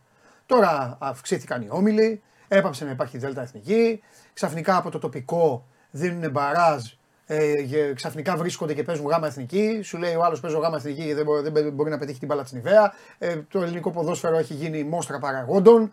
Αδιαφορούν για το αν ο άλλος είναι 50 χρονών και κάνει τον ποδοσφαιριστή ή αν είναι 17 χρονών υπερταλέντο και δεν παίζει και μετά το παίρνει ο πατέρας του και πάει και παίζει γκολφ. Πώς, ε, πώς σας φαίνεται όλο αυτό λοιπόν, φτιάξε κατηγορίες, να περνάνε όλοι καλά, ώστε να έχουμε και ευχαριστημένους παράγοντες; Γιατί γι' αυτό γίνεται δεν νομίζω. Παράγοντες δεν εννοώ μόνο τους μεγάλους, εννοώ όλους. όλους. Εγώ που το βίωσα, γιατί θα Ναι. πάω, αφού μου πες προηγουμένως θα πάμε και στο Λουξεμβουργό, δεν υπάρχει εδώ πέρα. Καλά, θα πάμε στο Λουξεμβούργο. Αυτό λέω, δεν υπάρχει. Αυτό που βίωσα εκεί θα το πω. Είναι μια ωραία εμπειρία γι' αυτό. Το κανονιστικό πλαίσιο Ναι. που δημιουργείται και το πώς αυτό τηρείται Ναι. έχει να κάνει με ο- το πώς γίνονται τα περισσότερα πράγματα στην Ελλάδα. Προς τα πού είναι κάποιο συμφέρον τώρα, στην παρούσα φάση, πάμε λίγο προς τα εκεί. Αλλάζει αυτό, ερχόμαστε λίγο προς τα εδώ. Ναι. Και όλος αυτό, όλο αυτό το οποίο χάνεται μέσα σε αυτό είναι το ποδόσφαιρο. Α υπάρξει ένα κανονιστικό πλαίσιο το οποίο θα είναι συγκεκριμένο για μία πενταετία και θα ξέρουμε ότι αυτό θα υπηρετηθεί από όλους, χωρίς να μπαίνουν μέσα σε αυτά άλλες παρεμβολές και θα δούμε όντως πραγματικά και να τηρείται και να υπάρχει ο ελεκτικός μηχανισμός όπως είπαμε πριν. υπάρχει Για να δούμε, σταθερό. πραγμα... να, θα δούμε μετά πόσο πραγματικά εύκολο θα είναι. Αλλά εμείς οι περισσότεροι τη στιγμή που το δικό μας συμφέρον πλήττεται, ψάχνουμε άλλες επιλογές όπως γίνεται συνήθως στην Ελλάδα για να το βγάλουμε μπροστά και να προσπαθήσουμε να πάμε σε μια πιέσει από εδώ, από εκεί, όπως συμβαίνει. Α γίνει στην Κύπρο τρεις ομάδες πέφτουν, τρεις ομάδες βγαίνουν. ΑΒ εθνική. Εύκολα. Ποιος έπεσε, έπεσε αυτός. Όπως γινότανε και, μα Ε, είναι- ε, και εδώ γινόταν. Μα και εμείς όταν ήμουν εγώ την προηγούμενη φορά στη Β' Εθνική εδώ πέρα, ήταν δεκα, με ομάδες. Πότε δεν τα έχουν η Ελλάδα, δεν μπορεί να σηκώσει τώρα να έχουμε 30 ομάδες στη, στη Β' Εθνική. Για ποιο Συμφωνώ. λόγο; 16, 16 μπορεί να είναι. Playoff χωρίς playoff, 14 σα είναι αυτό. Δεύτερη εθνική, άκρος επαγγελματική. Μέσα σε αυτό, 16, 16. Τέλος. Έχουμε πάρα πολλές Ναι, ναι, ναι. ομάδε που μπορούν να μπουν σε αυτό. Γάμα εθνική, όπως είναι ένα. Όπως είναι. Πριν καμιά, θυμάμαι πριν 17-18 χρόνια, ε, εσύ ήσουν στην Κρήτη coach, οπότε δεν ξέρω κατά πόσο θα το θυμάσαι, εσύ το θυμάσαι σίγουρα. Υπήρχε ένα πρωτάθλημα Β' Εθνικής, στο οποίο έλεγες να, να μην έχει αγώνα Α Να πάω για να να- πάω να δω. Ε, Φωστήρας, Τρίαμβο, Καλαμάτα, Σπάρτη, Καλιθέα, ε, όλη, όλη η Ελλάδα. Νομίζω ότι αυτό θα ήταν το τελειότερο για αυτή την κατηγορία. Και στην τελική, γιατί να μην παίξετε και εσείς με τον Πανσεραϊκό; Ναι, Στην τύχη το λέω το Πανσεραϊκό, Ναι, ναι, τώρα ναι. επειδή πήγε και καλά η ομάδα. ακριβώς. Για να δούμε. Συμφωνούμε. Έτσι, να δείτε κι εσείς. Να δουν κι αυτοί. Ναι. Ε, πιστεύεις ότι πάμε με μαθηματική και ακρίβεια προς το χειρότερο ή ε, ε, υπάρχει φως, ε, φως στο τούνελ; Θέλω να είμαι σαν άνθρωπος του χώρου που Αισιόδοξος. Θέλω να είμαι αισιόδοξος, θέλω να βλέπω θετικές αλλαγές, θέλω να βλέπω νέους ανθρώπους να εντάσσονται στο ποδόσφαιρο. Οπότε μ, δεν θέλω να σκέφτομαι αρνητικά. Θέλω και εγώ να πιστεύω ότι κάποια στιγμή θα υπάρξει ένα οργανόγραμμα ε, με πλάνο, δεν ξέρω, πενταετίας, δεκαετίας, όσο ουτοπικό και να ακούγεται αυτό, θα υπηρετηθεί και κάποια στιγμή θα βγούμε από όλη αυτή τη συζήτηση που κάνουμε τώρα Ναι. η οποία εντάξει, κάποια στιγμή όλα αυτά μας κάνουν γραφικούς. Δηλαδή, κάθε χρόνο συζητάμε τα ίδια πράγματα, ανάλογα με τα συμφέροντα. Οπότε, αν δεν υπάρξει μια σταθερή γραμμή και ένα πλάνο, να μην πω δεκαετίας και γελάει Ναι. ο κόσμος, να πω πενταετίας, που θα υπηρετηθεί πιστά. Ε, είναι ο μοναδικός ε, δρόμος για να βγούμε από αυτή την κατάσταση και από αυτές τις συζητήσεις που κάνουμε τώρα. Ναι. Ωραία, εγώ για την ώρα τη βγάζω, τη βγαίνω, φεύγω από αυτή τη συζήτηση και πάμε, ε, πάμε πάλι λίγο στην, ε, πάμε λίγο στην ομάδα. Μετά θέλω λίγο ξεχωριστά τον καθένα προσωπικού, αλλά να πάμε λίγο πάλι στην ομάδα. Ε, τρένο για ένα πολύ μεγάλο χρονικό διάστημα. Σας είχαν καρμάσει όχι απλά ε, κουδουνιά με την καλή έννοια, σας είχαν τελειώσει, είχατε ανέβει, είχατε κάνει. Ε, έγινε κοιλιά μετά, δεν μπορέσατε να διαχειριστείτε στο έπακρο το ρόλο του φαβορή. Το λέω γιατί μπήκατε σε μια διαδικασία. Έβλεπα μία Κυριακή. Πόσο ήρθε η Κηφισιά, 5-1. Την άλλη εβδομάδα τι έκανε η Κηφισιά, 1-1. Ε, υπήρχαν, υπήρχε. Κοιλιά. Υπήρχε κοιλιά. Να μου πεις, άμα δεν υπήρχε και κοιλιά, θα είχα πάρει το Champions League. Εντάξει. Ε, είμαι στη φάση εγώ τώρα που κάνω τη δική μου ανασκόπηση προς αυτό. Βεβαίως, για, μου να, αρέσουν για, αυτά. για, να βρούμε, για να βρούμε τι πήγε ή τι δεν πήγε Έτσι καλά. Ακριβώς. Έτσι και προς αυτοκριτική και βελτίωση. Θεωρώ ότι όπως ξεκίνησε αυτή η ομάδα, Ναι. το μεγαλύτερο ποσοστό που την επηρέασε αγωνιστικά πρώτα είχε να κάνει με τη διαχείριση της ίδιας της ομάδας από μέσα. Δηλαδή ότι εμείς φτιάξαμε μια ομάδα, οι προσδοκίες που δημιουργήσαμε οι ίδιοι στους εαυτούς μας και με τον τρόπο που αγωνιστήκαμε. Γιατί στην αρχή όταν ξεκινήσαμε πηγαίναμε παιχνίδι-παιχνίδι. Τρία κυφισιά, τέσσερα κυφισιά, δύο κυφισιά, μηδέν. Κάναμε να φάμε γκολ, ε, φάγαμε ένα γκολ στις πρώτες 12 αγωνιστικές. Αυτό είπα, ναι. Αυτό. Οπότε αυτό όλο σε εμάς τους ίδιους, γιατί αρχίσαμε μετά να κρίνουμε την ομάδα και εμείς από μέσα, και εγώ σαν προπονητής, η απέτηση δική μου προς Πιο τα αστεία, ε. Εννο- Εννοείται αυτό, γιατί όμως το. Σαν υγιόρεξη γι' αυτό. Ναι, και βάλαμε τον πύχη εμείς ήδη. Δηλαδή, αν ρωτούσα εδώ πέρα τον Στέφανο σε ποιο μάτς παίξαμε και ήμασταν χειρότεροι από τον αντίπαλο. Δεν λέω να ήμασταν 100% καλύτεροι. Ο αντίπαλος ήταν καλύτερός μας. Ήταν ελάχιστες οι φορές μέσα στη χρονιά που αυτό συνέβη. Αλλά η απόδοσή μας σε σχέση με τα δικά μας στάνταρ, όντως κάποιες φορές ήταν πεσμένη. Ναι. Αλλά αυτό μπορεί να επηρεαστεί από πάρα πολλούς παράγοντες. Δεν χτίσαμε την πιο έμπειρη ομάδα. Αυτό το θεωρώ δεδομένο. Όλοι οι παίχτε μας πήραν υπεραξία. Ένα-δύο παιδιά έχουμε μόνο που έχουν περάσει για λίγο από την Αλφα και έχουν ξαναπάρει πρωτάθλημα. Πρωτάθλημα νομίζω μόνο δύο, ο Αναγνωστόπουλος Κουρουκίδης. και ο Κουιρουκίδη. Αυτά τα δύο παιδιά. Οπότε από μόνη της η ομάδα. Και εγώ το ίδιος. Και εγώ ίδιος. Δεν έχω ξαναβρεθεί σε ομάδα σαν προπονητής που να κάνουμε full πρωταθλητισμό και αυτό είναι πολύ σημαντικό. Οπότε όλοι ήμασταν λίγο άπειροι μέσα σε αυτό και η διαχείριση αυτής της πίεσης θεωρώ ότι μας επηρέασε. Είναι αυτό που είπε προηγουμένως ο Στέφανος. Σταματήσαμε, ξαναξεκινήσαμε. Οι αντίπαλοι μας έκαναν μεταγραφές. Είχαμε ένα μήνα. Χάσαμε λίγο και την ταυτότητά μας σαν ομάδα. Το θεωρώ και αυτό δεδομένο. Είμαστε από τις 20 του Ιούλη μαζί. Κάναμε 11 μήνες. Ήταν απίστευτο αυτό που συνέβη για το πότε ξεκινάμε, πότε σταματάμε. Ναι, ναι, αυτό δεν είναι βέβαια. Παίξαμε. Τα, Ήταν κοίτα, νερό. τα, κοί- τα κοίταζα, έχουμε κάνει στο σύνολο φιλικά και επίσημα έχουμε κάνει 48 παιχνίδια. Από την αρχή της χρονιάς. 48 παιχνίδια. δηλαδή. Αγγλική, αγγλική ομάδα. Είναι, είναι φοβερό. Οπότε νομίζω ότι όλο αυτό συνετέλεσε. Αλλά η- αν θα έβαζα μία επικεφαλίδα, θα έβαζα ότι είναι η διαχείριση των ίδιων μας των εαυτών μέσα, στην, ε, μέσα στη χρονιά. Ότι αυτό ήταν που μας επηρέασε περισσότερο, περισσότερο απ' όλα. Αν μπορούσα κάτι να βάλω. Εγώ θα προσθέσω στη διακοπή και την επιστροφή μας στο Ζιρίνιο. Που όσο πολυπόθητη και αν ήταν, γιατί όντως θέλαμε τον κόσμο κοντά μας και ήταν κοντά μας ε, ο κόσμος, ε, νομίζω ότι φόρτωσε τα, τα παιδιά με πλέον άγχος. Ήταν σε αυτούς ένα άγνωστο γήπεδο. Είχαμε συνηθίσει να παίζουμε σε άλλο, παίζαμε στη Ριζούπολη τα περισσότερα εντός έδρας παιχνίδια. Εμένα μου θύμισε λίγο η επιστροφή στο Ζιρίνιο την επιστροφή που είχα βιώσει σαν ποδοσφαιριστή στη λεωφόρο. Ναι. Όπου την πρώτη χρονιά είχαμε κάνει κάποια ανεπιτυχή αποτελέσματα που δεν τα περίμενε κανείς. Πολύ εύκολα μπορώ να θυμηθώ ένα 0-1 από τον Πανιόνιο με τον Ζίζι Ρόμπερτς, αν θυμάμαι καλά, που ήταν ε, 85 λεπτά μονότερμα, μία αντεπίδεση ο Πανιόνιος στο γήπεδο μικρό. Ε, δεχτήκαμε γκολ, χάσαμε. Οπότε ίσως σε ένα βαθμό ε, είναι στενάχωρο που το λέω γιατί το Ζιρίνιο όντως είναι η φυσική έδρα της ομάδα. Ο κόσμος ήρθε, οι ακαδημίες ήρθαν. Αλλά νομίζω ότι και το, η επιστροφή στο Ζιρίνιο επηρέασε σε ένα βαθμό ε, ίσως ψυχολογικά περισσότερο, ε, την απόδοση των παιδιών ε, στα παιχνίδια τα εντός έδρας. Είδες όμως πώς γίνεται. Άλλοι περιμένουν πώς και πώς ε, να, πάνε στο, να πάνε στο γήπεδό τους, να πούν τώρα εδώ θα κάνουμε, θα κάνουμε. Και σε άλλες ομάδες αυτό έχει να κάνει νομίζω όμως με αυτό που είπε και ο coach. Δηλαδή έχει να κάνει με το πώς πώς ξεκινάς. Όταν έχω την εντύπωση δηλαδή ότι ξεκινήσατε πάμε και όπου βγει. Το οποίο βέβαια δεν είναι και απόλυτα ε, για μένα. Δηλαδή, εγώ δεν το δέχομαι και τόσο πολύ αν το, το είπατε έτσι. Γιατί, γιατί βγήκατε έκτη. Ως Δεν Ντεμπούτο. είπαμε ακριβώς ότι όχι, πάμε δεν- τη φυγή. Είπαμε όχι. ότι θέλουμε Ναι, αλλά δεν να είπα, διεκδικήσουμε- είπατε πάμε να πάρουμε το πρωτάθλημα; Είπαμε θέλουμε να κάνουμε πρωταθλητισμό. Οκ. Ε, Εντάξει. Δεν ήμασταν, Τίμιο, το, δεν τίμιο. ήμασταν το πρώτο φαβορή. Ακριβώς. Ναι. Αυτό Ε, που... πρώτο φαβορή ήταν η Καλλιθέα. Ποιος είναι εσείς τώρα που ξέρετε, εγώ δεν. ε, Μόνο μάτσα έχω Καλοκαίρι παρακολουθήσει. ήταν η Την ιστορία δεν την Καλλιθέα, έχω. η Καλαμάτα, Α, ο ο Απόλλωνας. Απόλλωνας είχε πέσει από την Α. Ναι. Σωστό. Ε, Σωστό. Ναι. Υπήρξαν ε, η Παναχαϊκή που ξεκίνησε στην αρχή έτσι πολύ Σωστό και δυναμικά. αυτό. Το άλλο που ήταν πολύ ωραίο που φαίνεται μέσα στη χρονιά, το οποίο αξίζει, να- αξίζει να το αναφέρουμε, είναι ότι χτίστηκε αυτή η ομάδα που ναι, μεν έλειπε η εμπειρία για να κάνει πόσο λεπτές είναι οι Ναι. ισορροπίες. Η εμπειρία έλειπε, αλλά τα ποδοσφαιρικά κίνητρα, εμένα τουλάχιστον προπονητής δεν μου έχουν ξανατύχει τέτοια. Δεν Δε- υπήρχε ούτε ένας μέσα στην ομάδα Δηλαδή, ναι. ταγμένος για, τη, για την εξέλιξη. Ε, ζούσαν τον ιό τους τα παιδιά. Δηλαδή είχαμε Θέλω παιδιά να- τώρα όντως τριαντάριδες Ναι. που η κάθε τους μέρα ήταν σαν να είναι τελευταία. Ναι. Ε, Για έναν προπονητή, εγώ τώρα που. Είναι φανταστικό αυτό. βέβαια. Δεν μου έχει ξανατύχει. Άλλοι πιο- στο πιο ψηλό επίπεδο είναι τα λεφτά, είναι η μεταγραφή, το έχουν ξαναζήσει, έχουν μάθει. Εδώ όλοι ήταν.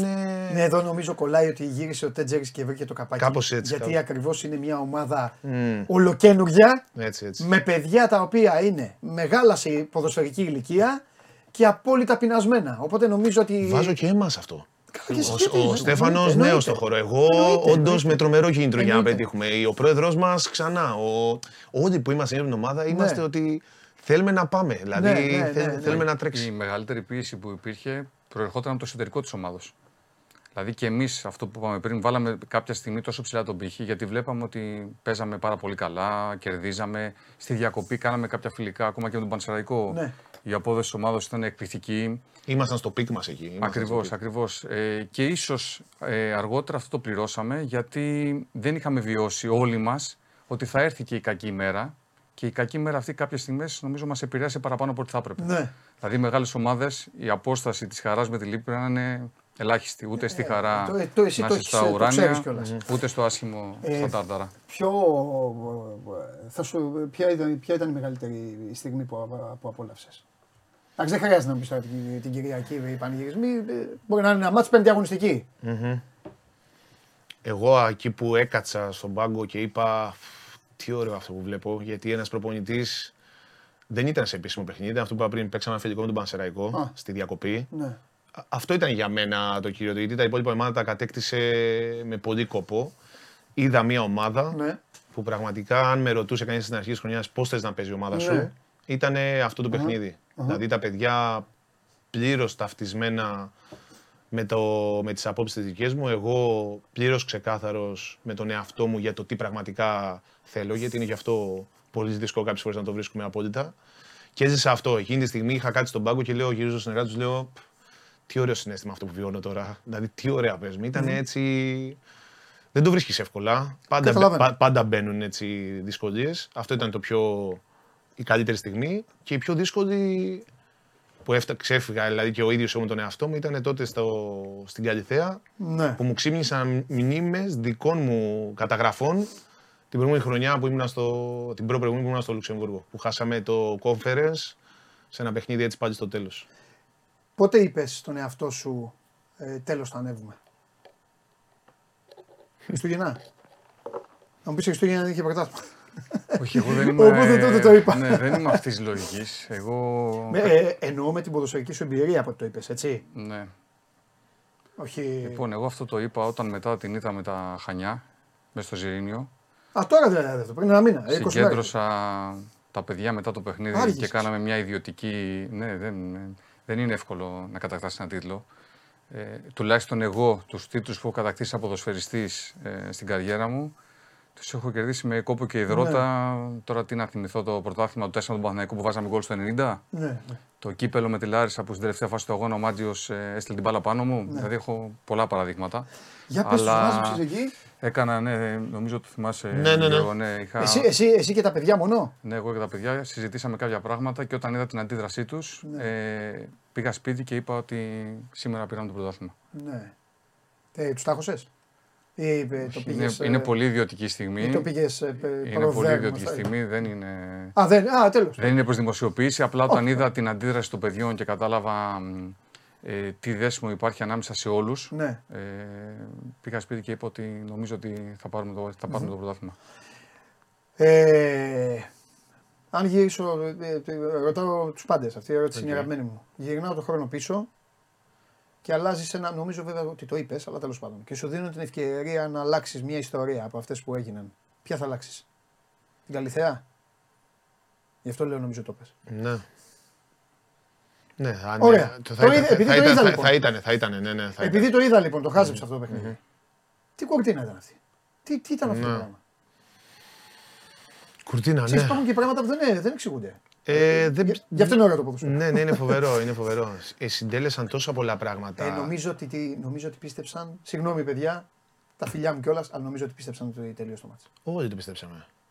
Α, εντάξει. Δεν, Ε, λέω ήτανε- τα παιδιά που έπαιζαν τώρα γι' αυτό. Ήμασταν και οι Για- απ' έξω και οι μέσα και θυμάμαι και τον εαυτό μου να τον πιάνω, να γυρίζω ξανά στο εργάτη και τους λέω: Έχουμε ακόμα χρόνο. Έχουμε ακόμα χρόνο. Έχουμε ακόμα χρόνο. Αλλά γίναν τόσο γρήγορα λίγο οι αλλαγές. Μετά άλλαξαν οι αλλαγές. Ε, ήρθε αυτό που ήρθε, έγινε το γκολ. Έγιναν στο δεύτερο γκολ τόσες πολλές συγκυρίες. Η δική μας απειρία, αυτό που ήταν να γίνει, θεω, ίσως ήταν και για να γίνει. Ναι. Για να έχει και ένα.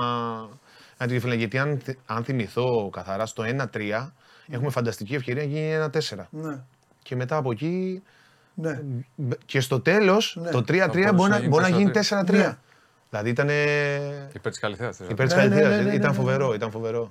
Όπως φοβερό ήταν και αυτό που πήγε να γίνει την Κυριακή. Έτσι. Δηλαδή να θέλει Ναι, ένα ναι. βαθμό. Νομίζω ότι εκεί ήταν ε, η αποθέωση στον αθλητισμό του δεν μπορώ να ελέγξω τον, ε, τον εαυτό μου. Είμαι σίγουρος δηλαδή ότι ο Στέφανος Κοτσόλης εκείνη την ώρα που έβαλε τον γκολ η Καλαμάτα ε, ε, του ήρθε στο μυαλό το Ντόρτμουντ, το Αμβούργο και όλα τα υπόλοιπα. Εγώ δεν απάντησα πριν στο ποιο, ποια ήταν η πιο δύσκολη στιγμή. Ναι, ήταν για η, πες μου. δύσκολη στιγμή. η πιο δύσκολη στιγμή ήταν ε, τα δευτερόλεπτα που μεσολάβησαν να πάρουμε την μπάλα από τα δίχτυα μας και να τη στήσουμε. Σε αυτό που λέω. τώρα. Ναι, γιατί ε, όταν είδα όμως πώς κάναμε τη σέντρα και ποιες ήταν οι αντιδράσεις των παιδιών μέσα, ε, είπα ότι με τον ένα τον άλλο τρόπο θα βάλουμε γκολ και θα σοφαρίσουμε. Ναι. Αλλά μέχρι να στηθεί η μπάλα και να γίνει σέντρα, ίσως ήταν τα πιο δύσκολα δευτερόλεπτα τη όλη χρονιά. Θυμώνω όμως με αυτές τις ομάδες και μου ε, είναι υπέροχο γλυκό μου κάθεται που σας έχω απέναντί μου τώρα. Για να σας ταχώσω και λίγο. Θυμώνω με αυτές τις ομάδες, επειδή το είδα το μάτς. Με όλο το σεβασμό στην Καλαμάτα, η οποία έχει φοβερή ιστορία, δεν, δεν το συζητάμε τώρα, αλλά τώρα μιλάμε για ένα παιχνίδι. Ρε αδερφέ, όχι εσύ. Όχι. Αυτό που κάνεις μετά το 0-1, γιατί δεν το κάνεις πιο πριν. Μετά το 0-1, τα επόμενα 8 λεπτά, εκεί που φώναζες εσείς μπορείτε, μπορείτε, και, ε, πάμε, πάμε, πάμε. Έγινε εχμαλωσία. Μπή- ε, μπήκατε μέσα στη μεγάλη περιοχή. Το να, είναι, το να έχεις στο ποδόσφαιρο, το να έχεις 7 παίκτες στη μεγάλη περιοχή, καλά το ξέρετε και εσείς πολύ καλά, δεν είναι εύκολο. Να έχεις 7 παίκτες σου μέσα στη μεγάλη περιοχή. Και έτσι έγινε η φάση, μετά έτσι έγινε η, η- η φάση που ήρθε το γκολ, τέλος πάντων όλα αυτά. Και λες μετά, θες να ανέβεις. Έχεις γεμίσει το γήπεδο σου. Το έχεις κάνει αυτό. Γιατί δεν το κάνεις; Ε, προσπαθώ, πα- η ενσυναίσθηση σε αυτόν που αγωνίζεται μέσα, που είναι πρωταγωνιστής, για μένα είναι πολύ σπουδαίο πράγμα. Ναι. Ξεκινάνε τα παιδιά μας και πρέπει στο πρώτο ημίχρονο για μένα το σκορ να είναι 3-0. Οκ, ναι, και με, έχετε τις μπάλες, έχετε τις και, φάσεις, και ναι. με χαμένο πέναλτι Ναι. μέσα σε αυτό. Μπαίνοντας μέσα στο ημίχρονο, οι ίδιοι, όπως είπα προηγουμένως, με όλο αυτό που συνέβη, γιατί μπαίνει και το αίσθημα της αυτοσυντήρησης Ναι. των ίδιων των παιχτών. Άρχισαν να σκέφτονται το βαθμό πιστεύεις. Ε; Δεν είναι μόνο αυτό. Μα και εγώ ίδιος θα το σκεφτόμουν. Οκ. Δεν, δεν το συζητάμε. Είναι απόλυτα, εντάξει, εντάξει, είναι, δεν- απο- είναι απόλυτα λογικό. Γιατί μισό λεπτό να πω κάτι. Τη στιγμή που αγωνίζεσαι και μπορεί να θες να ρισκάρεις για να κάνεις αυτό, όπως και έγινε τελικά, μπορεί αυτό να το πληρώσει οτιδήποτε άλλο. Και κο- παίζεις τους κόπους μιας χρονιάς. Είναι σημαντικό. Και για τους ίδιους που έχουν να το διαχειριστούν, παίζουν μέσα. Δεν πιστεύω ότι ήδη δεν θέλουν να το κάνουν. Εννοείται ότι θέλουν και όλοι μας θέλουμε να το κάνουμε. Απλώς εκεί η πίεση, ο κόσμος, αυτό που διακυβεύεται, η απειρία, οι μη καταγραφές σε ανάλογες περιπτώσεις Ναι. που θα πρέπει από μόνο του να βγει έτσι υποσυνείδητα για να δουλέψει. Γιατί αν δεν το έχεις βιώσει, τώρα για εμά όλους που το βιώσαμε, την επόμενη χρονιά που θα ξαναβρεθούμε, την επόμενη φορά που θα ξαναβρεθούμε σε ανάλογες καταστάσεις, θα ξυπνήσουν μνήμες για να βγουν ανάλογες Ναι, αντιδράσεις. ναι, ναι, Έτσι ναι. λειτουργεί ο ανθρώπινος εγκέφαλος. Οπότε μέσα σε αυτό θεωρώ ότι και οι ίδιοι μας οι παίχτες εκείνη τη στιγμή το ανάποδο με το που το τρώμε, βγαίνει πάλι το άλλο. Ναι. Πάμε τώρα όλα μέσα και ό,τι γίνει. Και όντως έτσι έγινε και, και καταφέραμε να το, να το γυρίσουμε. Ποια ομάδα φοβηθήκατε περισσότερο, ποια ομάδα πιστεύατε, δηλαδή καθόσασταν να πιείτε έναν καφέ, ρε παιδί μου. Σε ποια ομάδα καταλήγατε ότι αυτή θα είναι; Αυτός ήταν ο διεκδικητής από όλες τις ομάδες. Ε, από τη διακοπή και μετά. Ναι, εννοώ μετά, όταν είχαν αρχίσει να Από τη διακοπή και ξεδιαλύνει μετά η με κατάσταση. τις ε, μεταγραφές που έκανε η Καλυθέα, το χρόνο που κέρδισε στο να ενσωματώσει παίκτες αυτούς, την αλλαγή της τεχνικής ηγεσίας, ε, είδαμε ότι η ομάδα μπορεί να μας ακολουθήσει και να διεκδικήσει το πρωτάθλημα μαζί μας ήταν η Καλυθέα. Οι υπόλοιπες ομάδες είχαν μείνει πίσω. Ναι. Συμφωνώ. Και εγώ το είπα και μετά το μάτς, άξιος συνδιεκδικητής και ήταν και αυτό ένα μέτρο πίεσης για να γίνουμε καλύτεροι. Εμείς οι ίδιοι. Μας πήγε μέχρι το τέλος. Δεν Καλά, είναι... έτσι πρέπει. Έτσι, Ε, είναι. είναι- Δεν έχεις και έναν, ε, Ακριβώς. αν δεν έχεις κανέναν αντίπαλο, Ακριβώς, ακριβώς. Δηλαδή κάθε αγωνιστική τώρα μέχρι και... δεν θα μπορούσατε και να ζυ- ζυγιστείτε. Δηλαδή, ε, καταλαβαίνω ότι το υπέροχο θα ήταν να το πάρετε, να έχετε φύγει 20 βαθμούς και να έχετε τελειώσει. Αλλά νομίζω ότι δεν θα μπορούσατε να, να κρίνετε μετά και τους εαυτούς σας και του. Ε, υπάρχουν και πλεονεκτήματα και μειονεκτήματα. Ναι. σε αυτό. Πάντως ήταν πιεστικό. Ήταν πολύ πιεστικό, ναι, πολύ πιεστικό. Και Ε, το κάνει και πιο γλυκό. αυτό. το προηγούμενο ερώτημα θα πω ότι καμιά φορά ε, όταν θες κάτι πάρα πολύ Ναι. και όταν το νιώθεις ότι έρχεται κοντά σου, το διεκδικείς με λάθος τρόπο και δεν αντιδράς με το σωστό. Ε, το έχω βιώσει στη ζωή μου όχι μόνο στον αθλητισμό, γενικότερα. Όταν θες κάτι πάρα πολύ Ναι. και νιώθεις ότι μπορείς να το κατακτήσεις και είναι κοντά σου, πολλές φορές βγαίνεις από τη μεθοδολογία που πρέπει να ακολουθήσεις και κάνεις πράγματα που δεν σε βοηθούν στο να φτάσεις Ναι. εκεί. Ωραία. Βάζω μια άνω τελεία, γιατί θα γυρίσουμε στην, ε, στην ομάδα. Γιατί ωραία τα είπαμε για τη Super League ε, 2, αλλά πρέπει να μιλήσουμε και για τα μεγάλα σαλόνια. Θέλω λίγο όμως τώρα ε, να μιλήσουμε και για, για εσάς. Ε, ε, να ενημερώσω απ' έξω μόνο τα παιδιά. Θα μιλήσουμε λίγο τώρα εδώ με τον coach και τον Στέφανο για τους ίδιους. Μετά να πάμε στο Χρυστοφιδέλη, γιατί θέλω να τελειώσουμε με, με, Κηφισί- με Super League. Ε, λοιπόν, ε, έβλεπες τον μπαμπά και κόλλησε το μικρόβιο ή άσχετα; Ε, όχι, έβλεπα τον μπαμπά. εντάξει. Έβλεπες τον μπαμπά. Ναι, τον μπαμπά, ναι. Και σ' άρεσε. ε. Μ' άρεσε, ναι. Σ' άρεσε δηλαδή ο, ο άνθρωπος εκεί. Υπέφερε. υπέφερε Τότε δεν μπορούσα να τα εκείνες- καταλάβω αυτά. Δεν μπορώ. Όταν ξεκινούσα να το, να το βιώνω αυτό, δεν τα καταλάβαινα σε αυτό το βαθμό. Εγώ γοητεύτηκα από το. Άκουγα τακτικές, προπονητές στο σπίτι, όχι έτσι. Μετά έπαιζε και εγώ ποδόσφαιρο, όπως μου άρεσε να το αντιλαμβάνομαι. Ναι. Ε, έτσι ξεκίνησε Ναι. και μου άρεσε. Συν ότι έχει πολύ μεγάλη γοητεία αυτή η δουλειά. Έχει, έχει πολλά έντονα συναισθήματα, μεγάλη ικανοποίηση συναισθηματική όταν βλέπεις πράγματα που έχεις σαν ιδέες να αποτυπώνονται μέσα στο, μέσα στο γηπεδο Νομίζω ότι για όλους τους προπονητές αυτό είναι πολύ σημαντικό. Εκεί είναι η μέγιστη ε, συναισθηματική κατάσταση που μπορεί να βιώσεις, κατά τη γνώμη μου. Έτσι εγώ τουλάχιστον το εισπράττω. Η ιδέα σου να είναι μέσα στον χώρο, πώς θα μπορείς να επηρεάσεις. Για μένα στο ποδόσφαιρο σωστό και λάθος δεν υπάρχει. Πώς θα μπορείς να επηρεάσεις ανθρώπους να τους κάνεις να πιστέψουν ότι αυτός είναι ο σωστός δρόμος για να φτάσουν σε μια επιτυχία δική τους Ναι. προσωπική συλλογική και αυτό να αποτυπώνεται. Ναι. Παράδειγμα, μπορούμε να πάρουμε, λέω τώρα ας πούμε το Αλμέιδα, οι παίχτες Ναι. οι ίδιοι ήρθαν, έκανα και για τον Ιωβάνοβιτς και για όλους τους προπονητές Ναι, που ναι. είχαμε στην Ελλάδα. Αποτυπώνουν την προσωπικότητα και τις ιδέες του προπονητή. Νομίζω ότι Ναι. αυτό, αυτό μου, εγωίτευσε, μου εγωίτευσε και εμένα. ναι. Επίσης, περιπτώσεις σαν τη δική σου. Ε, με έχουν κάνει λίγο, Στέφανε, να, να αναθεωρώ κάποια πράγματα. Δηλαδή, ε, παλαιότερα έλεγα. Πώς γίνεται ο Πιτσυρικά να γίνει προπονητής τώρα; Δεν έχει προλάβει να φάει 10 κλωτσιές. Το έλεγα στι συμπαίκτες μου. Λέγανε, Εγώ θα σταματήσω να γίνω προπονητής. Τι προπονητής θα γίνεις, λέω. Πού θα γίνεις προπονητής, θα προπονήσεις εσύ εμένα, ξέρεις. Όπως γίνεται τώρα, όπως έγινε το σύγχρονο με τους διαιτητές. Που βλέπεις το διαιτητή τώρα, είναι 27 χρονών και πάει και σφυρίζει Super League ή σφυρίζει τελικούς μπάσκετ και σφυρίζει παίκτες που έχουν παίξει σε ένα επίπεδο. Αλλά έχω αρχίσει να πιστεύω τι τώρα. Ότι αυτός που πάει από πιτσιρικά να γίνει προπονητής γλιτώνει αυτή τη φθορά στη σχέση με τον προπονητή. Για το πώς θα το βιώνει σαν παίχτης μέσα σε όλο αυτό. Ναι. Γιατί όσο πιο πολλά χρόνια παίξεις, δηλαδή είχα φτάσει σε ένα σημείο να λέω. Το, το έλεγα και εδώ μεταξύ σοβαρού και αστείου εδώ στους ανθρώπους να βλέπουν. Έλεγα, εγώ αν είμαι πρόεδρος, κάθε μήνα θα έδιωχνα τον προπονητή. Κάθε μήνα, έλα εδώ, έφυγες. Άλλος, έλα εδώ, Ω, άλλος. που Ναι, ναι, ναι, ναι, ναι, ναι, ναι, ναι. Μας έφαγες. Κάθε μήνα, κάθε μήνα αυτό. Ρε, φύγε ρε, από εδώ. ρε. Ναι. Αντίστοιχα, λέω εγώ, όταν ήμουν εγώ προπονητής, κάθε μέρα θα έδειχνα ότι προπονητή 10 παίχτες. Αλλά Ναι, δεν ναι, είναι ναι, έτσι. ναι, ναι, ναι, Δεν ναι, είναι ναι. έτσι όμως. Ναι. Και, και προσπαθώ τώρα να καταλήξω τελικά αν αυτές οι περιπτώσεις όπως είναι του Γιώργου είναι το wow, το super για την εποχή, γιατί η εποχή έχει εξελιχθεί. Ή αν πρέπει, παίξω στα 35, πήγαινε μετά σε μια σχολή, δείξε μας ότι το έχεις. Αλλά τελικά ξέρεις τι μπορεί να πει και κάποιος. Και πόσοι παικταράδες γίνανε προπονητές και πόσοι που δεν παίζανε μπάλα γίνανε προπονητάρες. Δηλαδή, Εγώ μπορώ να, άμα, να τοποθετηθώ για αυτό. Ε, που το- βέβαια. εγώ το βίωσα. Δηλαδή, τι γίνεται; Έχει και καλά και κακά. Ναι. Έχω νιώσει στον εαυτό μου Ναι. πόσο πολύ θα ήθελα. Εγώ ξεκίνησα από το Α τοπικό. Να κάνω τον προπονητή στα 24. Οκ. Και λέω, Κατάλαβες τώρα. και λέω θα Και ξεκινήσω. είχε τώρα το 40χρονο στο. Ναι, ναι, ναι, όντως. στο, στο Τυμπάκι. Στο τυμπάκι ακριβώς. Ε, είδε. Έτσι, έτσι, έτσι ακριβώς ήταν. και ερχόταν για ψελιές. Είχε το 40. Ερχόταν για ψελιές και μου είπε θα κάνω Έτσι. προπόνηση. Είχε το 40 τώρα που είχε τελειώσει από τις ελιές και εγώ από το τέτοιο και πήγαινε και του έλεγε ο Γιώργος, Γιατί Και ο Γιώργος τότε- πίναγε. Ήταν Όχι 24. πίναγα, μιλάμε Είναι- τώρα. Και τώρα πήγαινε άλλος και του λέγε «Α, παρά τα μέθα, έχω να πιούμε, πάμε μετά να πιούμε και αυτά. Ακριβώς, ακριβώς. Τα βίωσα αυτά. Τα βίωσα. Ναι. Ήτανε, εκεί ήταν όντως στιγμές ε, τρομερές. Ναι. Τρομερές στιγμές.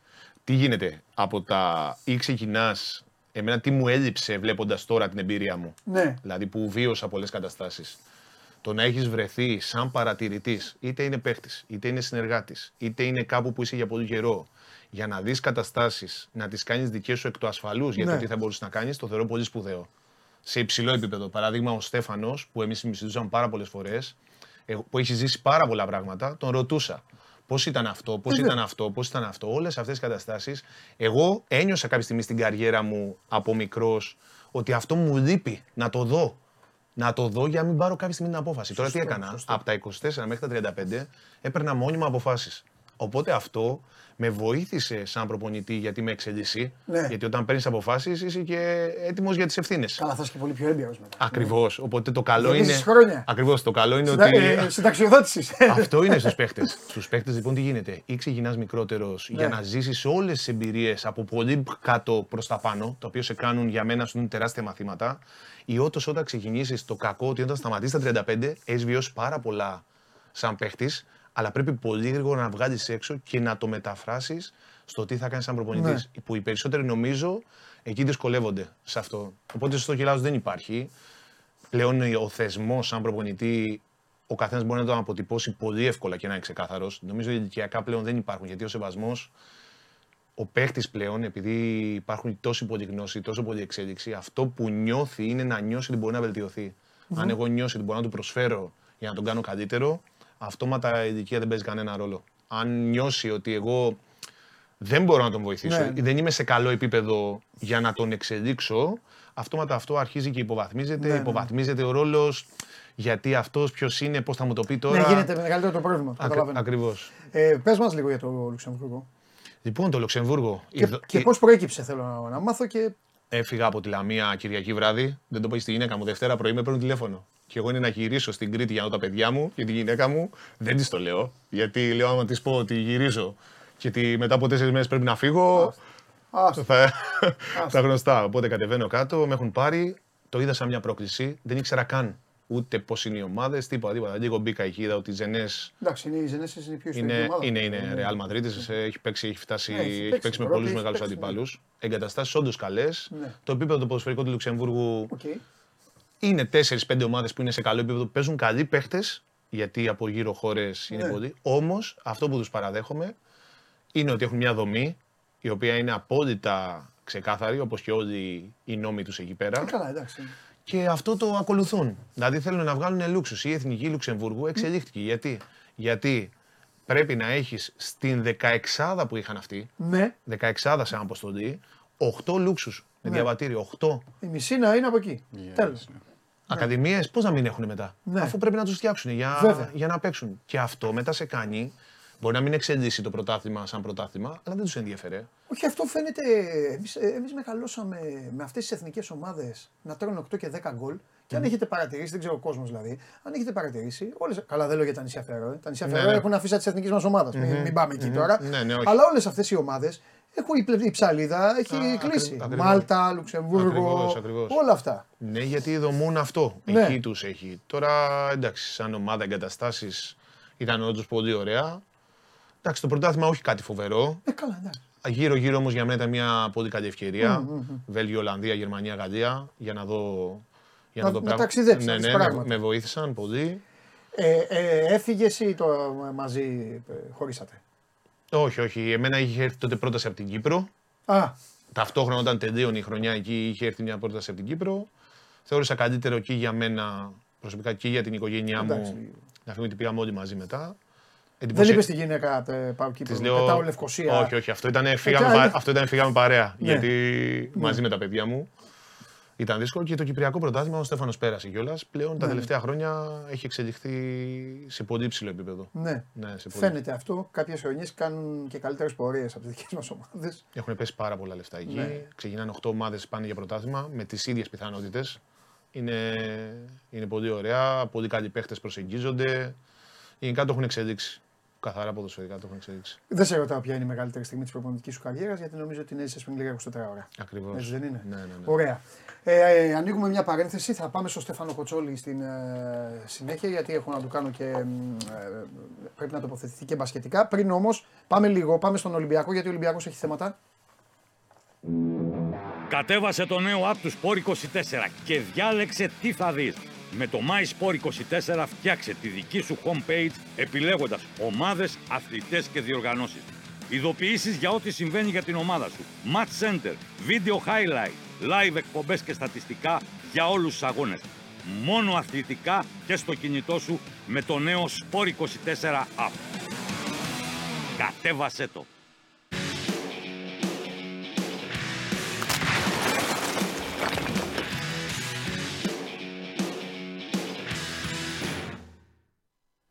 Καλώς τον. Γεια σου Δημήτρη. Καλό μεσημέρι σε όλους. Καλό μεσημέρι. Λοιπόν, τι έγινε, βγήκε λευκός καπνός χθες το βράδυ ή απλά είναι ε, η πιο έντονη η φημολογία για το, ναι, ναι. για τον Θα έλεγα Μαρτίνεθ. από, από χθες το απόγευμα θα έλεγα. Ναι, είναι ένα... Διέγκο Μαρτίνεθ είναι ένας προπονητής, τον οποίο γνωρίζει πολύ καλά ο Αντώνιο Κορδόν. Τα έχουμε πει εδώ από το τελευταίο δεκαήμερο του, του Μαΐου. Είναι ότι σε αυτή τη λύση προχωράει ο Μαρτίν, αυτή τη, ο, συγγνώμη, ο Γκορδόν. Αυτή τη λύση θέλει να προκρίνει Ναι. και περιμένει ένα το, το OK και από την διοίκηση. Νομίζω πως ε, το έχει πάρει το OK για να προχωρήσει, να κλείσει, να συμφωνήσει, να ανακοινωθεί τέλος πάντων στα επόμενα 24 ώρα και να έρθει. Θέλω να πω είναι εκτός σοβαρό προόπτου γιατί από τον Ολυμπιακό καταλαβαίνεις Παντελείο δεν λένε και τίποτα. Δεν θέλουν να πούν κιόλας δηλαδή οι άνθρωποι, σωστό έτσι ενεργούν. Έτσι θέλουν να το κρατήσουν και τα πράγματα και στο προπονητή και στις μεταγραφές. Ε, είναι λογικό οι πληροφορίες να έρχονται περισσότερο δηλαδή από την Ισπανία που ψαχνόμαστε. Αλλά εκτός σοβαρού απρόπτου, εκτός συγκλονιστικού απρόπτου, αυτός θα είναι ο προπονητής. Ναι. Εκτός αν υπάρχει κάποια ανατροπή μες στην ημέρα, τι να σου πω. Αλλά θέλει ο Ολυμπιακός να το τελειώσει τώρα σήμερα, αύριο, να, Ωραία. Να τον φέρει και στην, ε, στην ε, Ελλάδα και να ε, προχωρήσουν τα πράγματα. Εντάξει. Είναι ένας προπονητής, είναι επιλογή κορδών. Έχουμε πολλά να πούμε. Είναι ένας προπονητής ο οποίος την έχει Ναι. ψάξει την Ναι. καριέρα του. Ο άνθρωπος Ναι. είναι από το, από το Βίγκο πάνω εκεί και του, και του Σωστό. μέλε να, να γράψει τη δική του ιστορία, μάλλον τις καλύτερες σελίδες στην ιστορία του, με τη Γρανάδα στην α, Ανδαλουσία και από εκεί και πέρα είχε, στη συνέχεια είχε ένα ε, κακό πέρασμα α, στην τελευταία του ομάδα, κόλλησα τώρα, θύμισέ τη μου. Εσπανιόλ. Μπράβο Εσπανιόλ. στην Εσπανιόλ. Στην ε, Εσπανιόλ.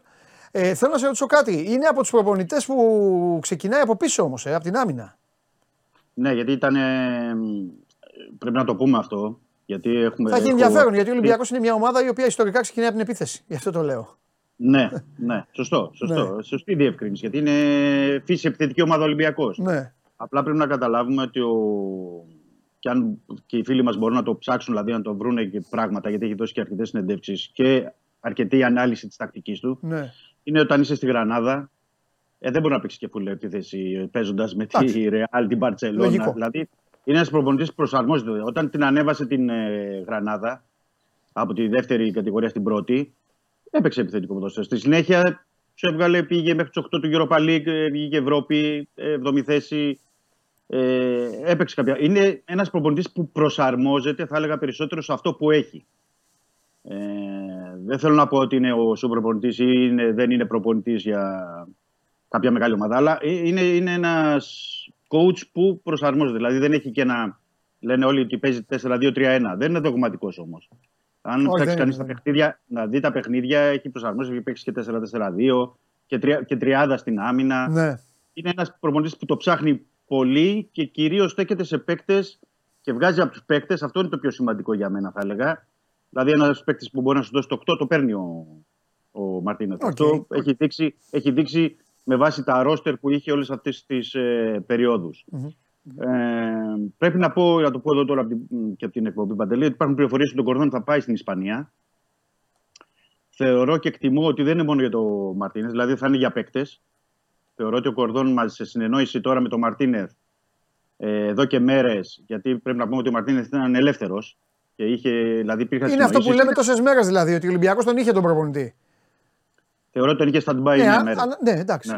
Ναι, ναι, ναι. Θεωρώ ότι τον είχε stand-by μέρες και ε, η πληροφόρηση που υπάρχει είναι ότι και ο Μαρτίνεθ έχει δει πολλά πράγματα και από παιχνίδια του Ολυμπιακού και το ρόστερ ξέρει. Και, δηλαδή δεν ήταν ένας προπονητής θέλω να πω που εργαζόταν μέχρι την περασμένη Κυριακή και είχε το νου του ή όλο το βάρος σε άλλε ομάδε. Είχε την ευκαιρία δηλαδή να αναλύσει πολλά πράγματα. Γι' αυτό θεωρώ ότι έχουν προχωρήσει πράγματα στο μεταγραφικό σχεδιασμό του Ολυμπιακού και το ταξίδι αυτό του Κορδόν ε, στην Ισπανία θα έχει να κάνει με παίκτες. Ε, θεωρώ ότι ένας από αυτούς τους παίκτες θα είναι και ο Καμπρέρα, ο, Ρα- ο Ρουγανός Στόπερ. Γιατί, πρώτον, γιατί την έχει δουλέψει την, ε, την περίπτωση και έχει ψαχτεί ο Κορδόν εδώ και δύο εβδομάδες. Και ο Καμπρέρα είναι παίκτης της Εσπανιόλ, στην οποία ήταν προπονητής φέτος ο Μαρτίνεθ, ο οποίος τον ξέρει πάρα πολύ καλά, άρα έχει δει άποψη για τον παίκτη που πρέπει να πω ότι έχει και κοινοτικό διαβατήριο. Γιατί λέμε Ρουγανό και τα λοιπά παίζουν ε, ρόλο και οι, ε, το διαβατήριο έχει Ναι, ισπανικό σωστό. διαβατήριο, οπότε είναι οι θέσεις μη κοινοτικών για να το γνωρίζουμε. Αλλά ε, εκτιμώ ότι θα γίνει και δηλαδή αυτό το ταξίδι του Κορδόν που είναι πολύ κρίσιμο, νομίζω θα έχει και με δύο-τρεις άλλους παίκτες και για την ε, άμυνα και για ε, την επίθεση. Εξτρέμ και σέντερ φορ εκτιμώ ότι θα είναι Οκ. ε, στο, στο πλάνο του. Γιατί ε, με τη, θέλει να το πάρουμε χρονικά, θέλει να φέρει τον προπονητή μέχρι Πέμπτη Παρασκευή, να τον φέρει στην Αθήνα. Ε, Δευτέρα έχει προγραμματιστεί να είναι όλο το τεχνικό επιτελείο στο Ρέντη για να ξεκινήσει. Ε, άρα από εβδομάδα που θα μαζευτούν και οι παίκτες σιγά σιγά θα, θα μπουν και τα, τα πράγματα στις θέσεις τους και στις ε, προσταφαιρέσεις που θα γινουν στο ρόστερ. Άρα είναι έτοιμος να προχωρήσει και για την ενίσχυση και για πράγματα και για αυτούς που πρέπει να φύγουν. Και αυτή τη στιγμή η προτεραιότητα, σήμερα με πληροφορίες και μπορούμε να το πούμε από εδώ, είναι ξεκάθαρα η θέση του Σεντερφόρ και τον Στόπερ. Δηλαδή από εκεί ξεκινάει ο Κορδόν και ο Μαρτίνεθ εφόσον όλα πάνε καλά και Καλά, λογικό είναι- είναι γιατί είναι και μοναδικές θέσεις στις οποίες δεν έχει τίποτα ε, αυτή τη στιγμή.